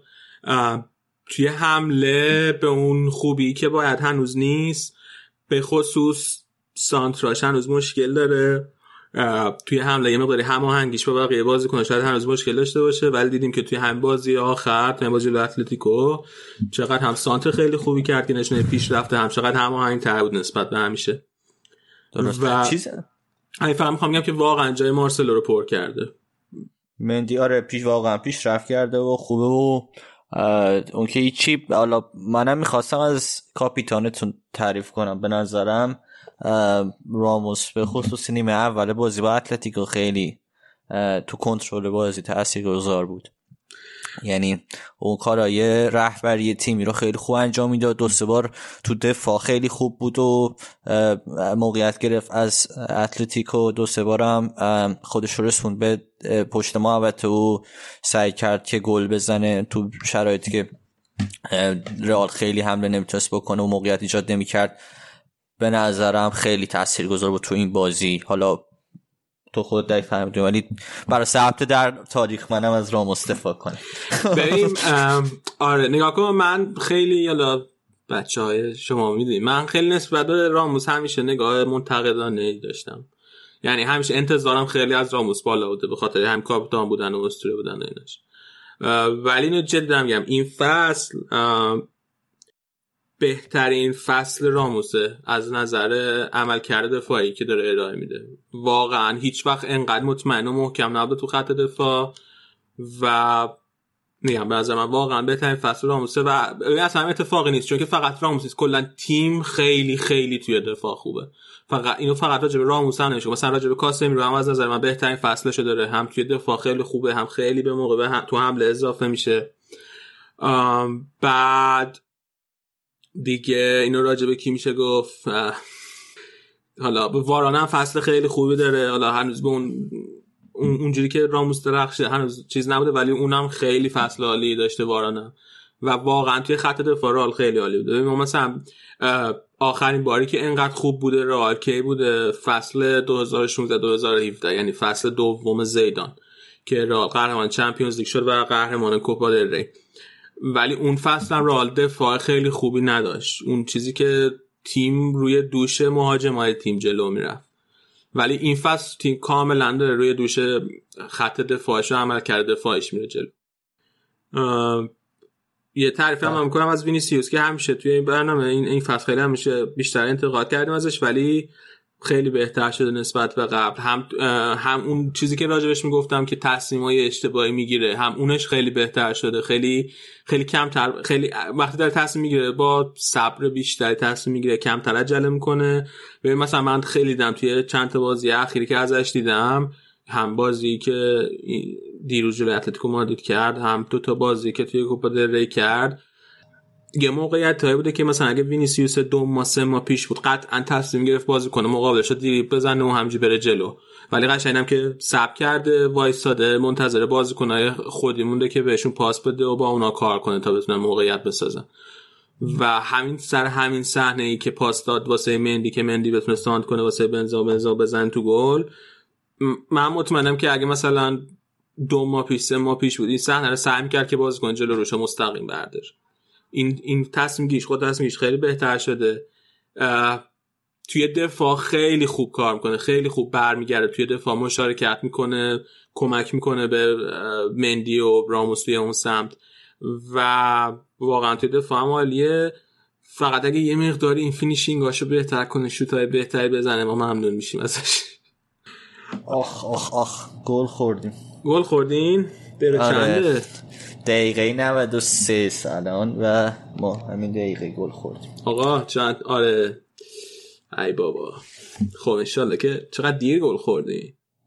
نه چیز نبود. مشکلی ایجاد نمی‌کرد در صورت ولی بازی هم دیگه رو به پایانه و امیر چرخ فلک زیاد می چرخ آما واسه پاش عزیزم. یه یه چیزی گن آره چه گلی خورد ترشتگی چی شد؟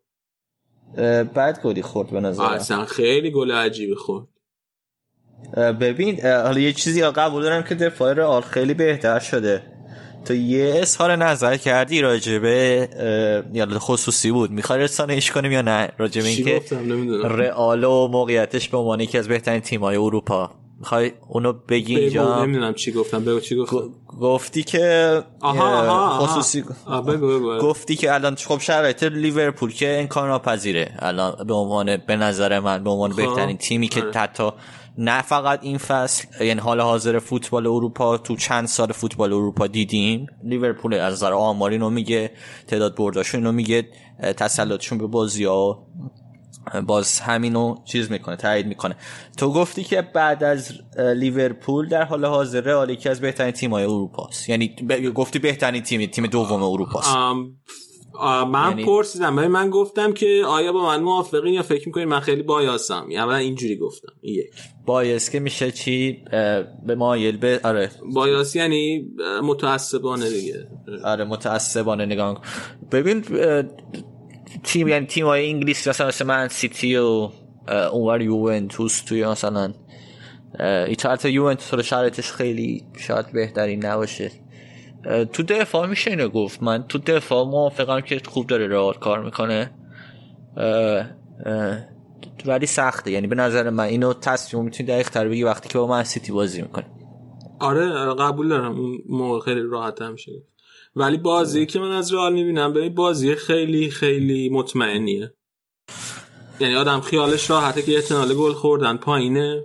آدم خیالش راحته که اینقدر بازیکنهای خلاقی توی زمین هستن که بالاخره احتمال یعنی موقعیت گل ایجاد می‌کنه را تنها چیزی که یه مقداری اذیت کننده اینه که گل زن فقط بنزما هست که داره مرتب گل می‌زنه توی این فصل. بقیه هیچ بازیکن دیگه ای به طور مرتب گل نزده. این یه ذره مثلا اذیت کننده است. ولی کلا تیم تیم خیلی خوبی یعنی مثلا بنزما مصدوم شو اینا احتمالاً مشکل می‌خوره.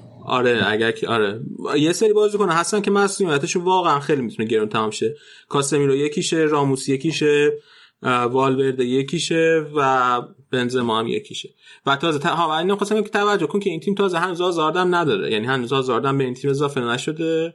توی کل فصل تقریبا یا نبوده به خاطر مصونیت یا اینکه اصلا تو اوج که نبوده اصلا. یعنی رال عملا از اون آزارد چلسی با اون عظمت و اینا اصلا نتونست استفاده کنه درست حالا اینم باز قضاوتشو می‌ذاریم با شنونده ببینیم که نظر اونا جوری گفتی بگم رسانه که گفتم من, من چی گفتم؟ رسانه گفتم شاید خصوصی بوده نمی‌خواستی همه بدونه که اینجوری اینقدر متعصبی.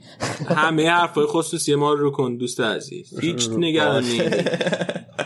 ردیف.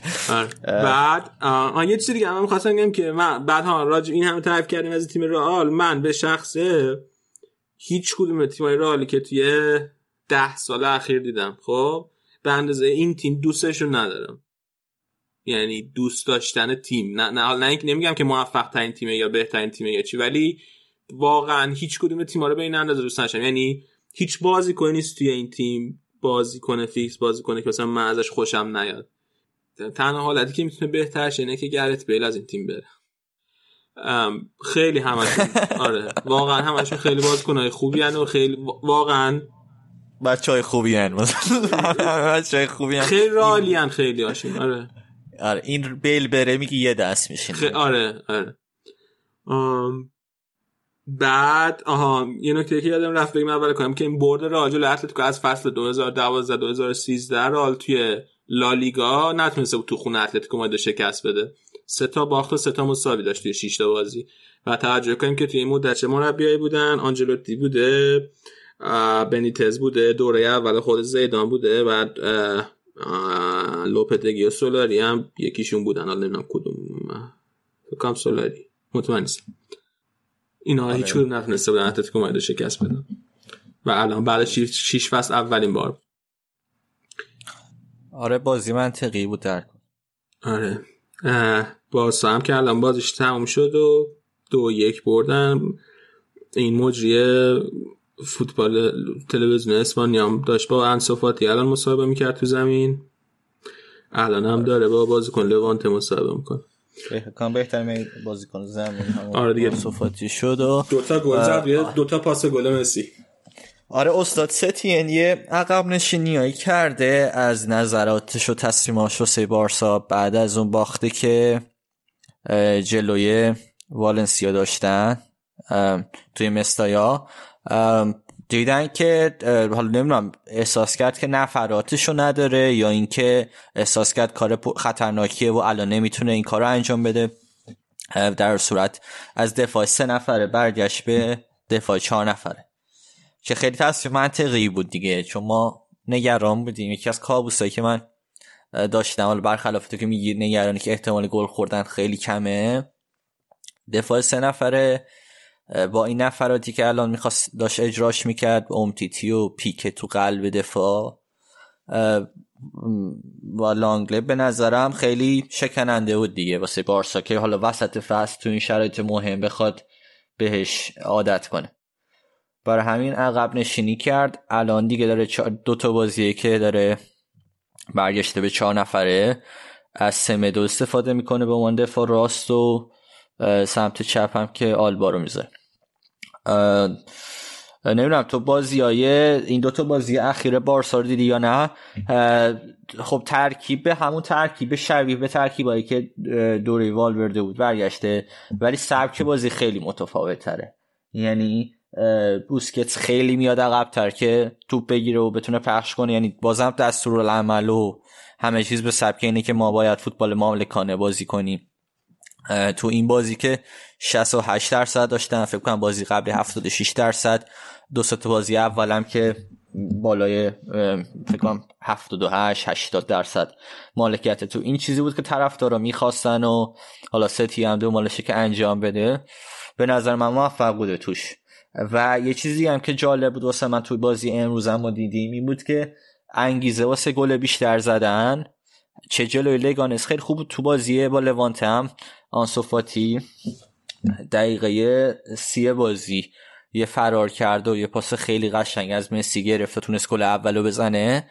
دقیقه سی و یک گل دومش زد گل دوم خودش رو بارسا زد. به نظرم اینم یه چیز یادم نمیاد که بدون است... که تو زمان وارد زیاد داده باشیم خیلی کم بوده. این طرز فکر که سریع برگردیم و گل بیشتر بزنیم و ما بارسلوناییم و باید سه چهار گل توی نیمه بزنیم. نیمه دوم بازی سر بعد بازی کنیم. یه اتفاق عجیب افتاد تو این بازی که توپ داور خورد دقیقه 50 55 که بازیکن لوانته توپو برنگردوندن به باز... یعنی جم... چی... چی میگن؟ چند بال؟ دراپ بال؟ شد به داور گفتش توپو به نظرم بالا ولی توپو برنگردوندن. حالا کار فر پلی انجام ندادن و بعد از اون یه ذره من احساس کردم که جو بازی یه ذره خشونتی زیاد شد و درگیر لفظی خیلی بود بین بازیکن‌ها. بخصوص مسی هم وارد شده بود که اتفاق خوبی نیست. من احساس کردم حالا مسی عصبانی میشه یک دوتا گل به اینا می‌زنه ولی نه. نشد. همینجوری که ما داشتیم ضبط می‌کردیم دو سه تا موقعیت لوانته داشت که دقیقه 92 سه هم یه شوت زدن و واکنش بعد از ترشتگی. بارسلونا حالا خوبه اختلافمون با رئالیه بازی هنوز.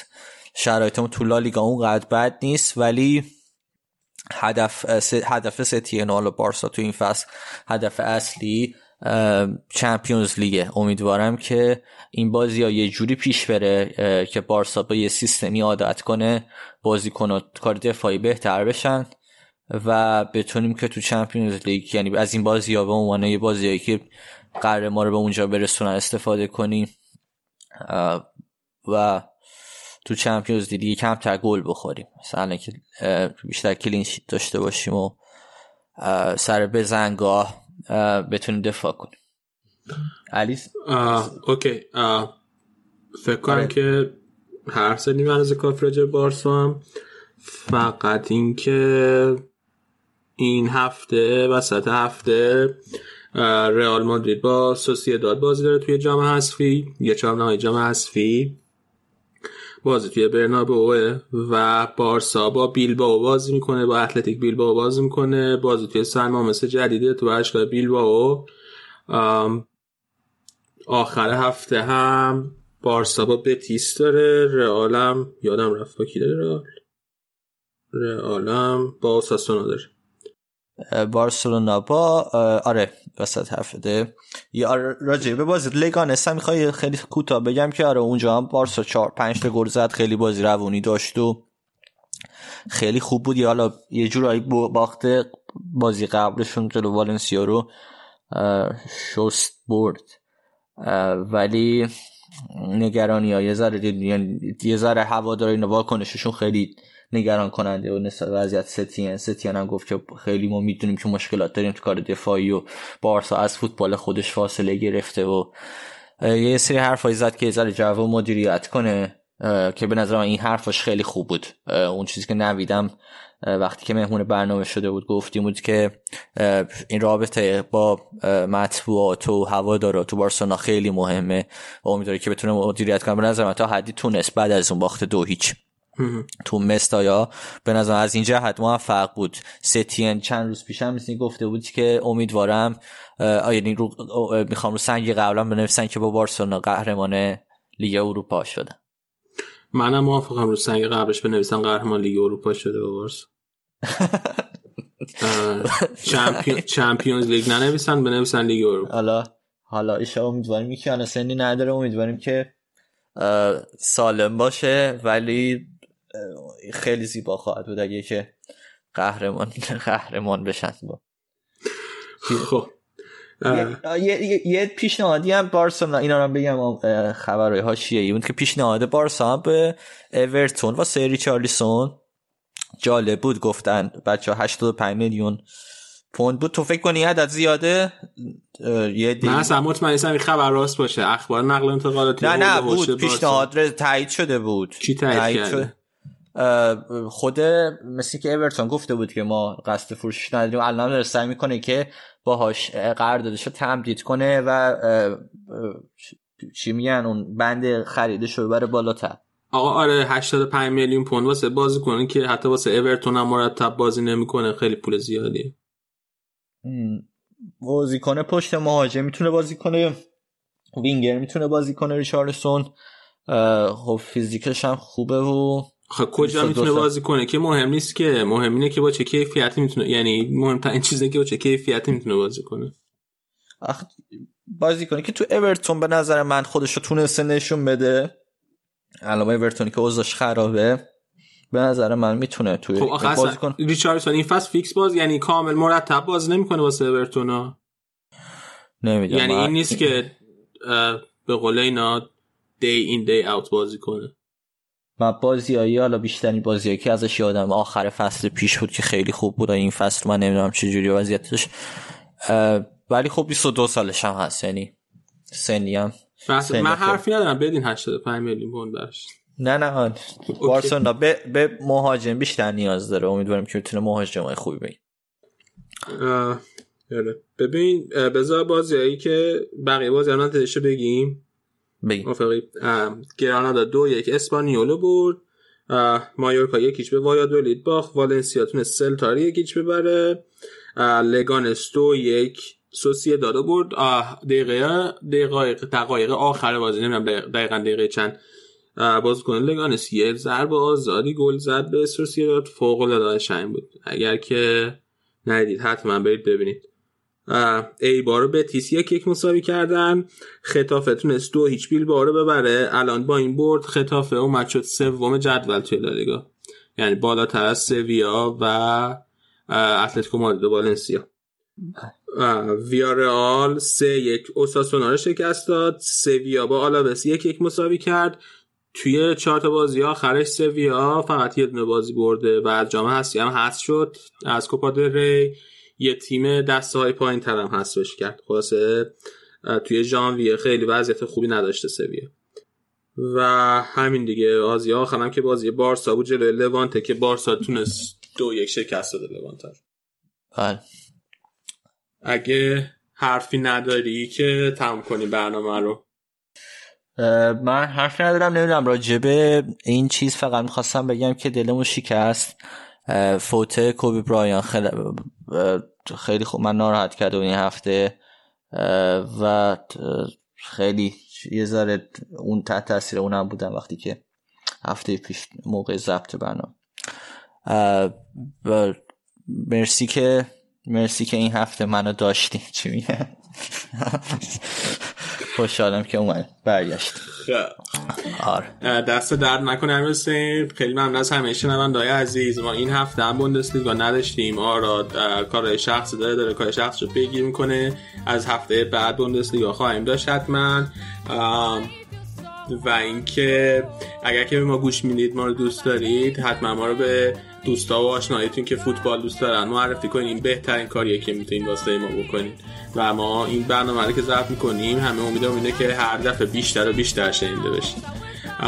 بعد نکته دیگه این که اگر که به برنامه ما گوش می‌دید دوست دارید بیارید توی برنامه ما شرکت کنید به عنوان مهمان حتما توی تلگرام برامون پیغام بفرستید هماهنگ می‌کنیم. یه اپیزود می‌تونیم بیارید اینجا در خدمتتون باشیم. به عنوان یکی از بچههایی که توی برنامه هستن شرکت کنید. خیلی خوشحال میشیم اگه این کارو بکنید حتما. و اینکه تا هفته دیگه هفته خوبی داشته باشید. تیمای فوتبالیتون اگر بارسایی نیستید موفق باشن. اگر بارسایی هستید امیدوارم تیمتون توی کوپا دل حذف شه. تا هفته بعدی خدا نگهدار.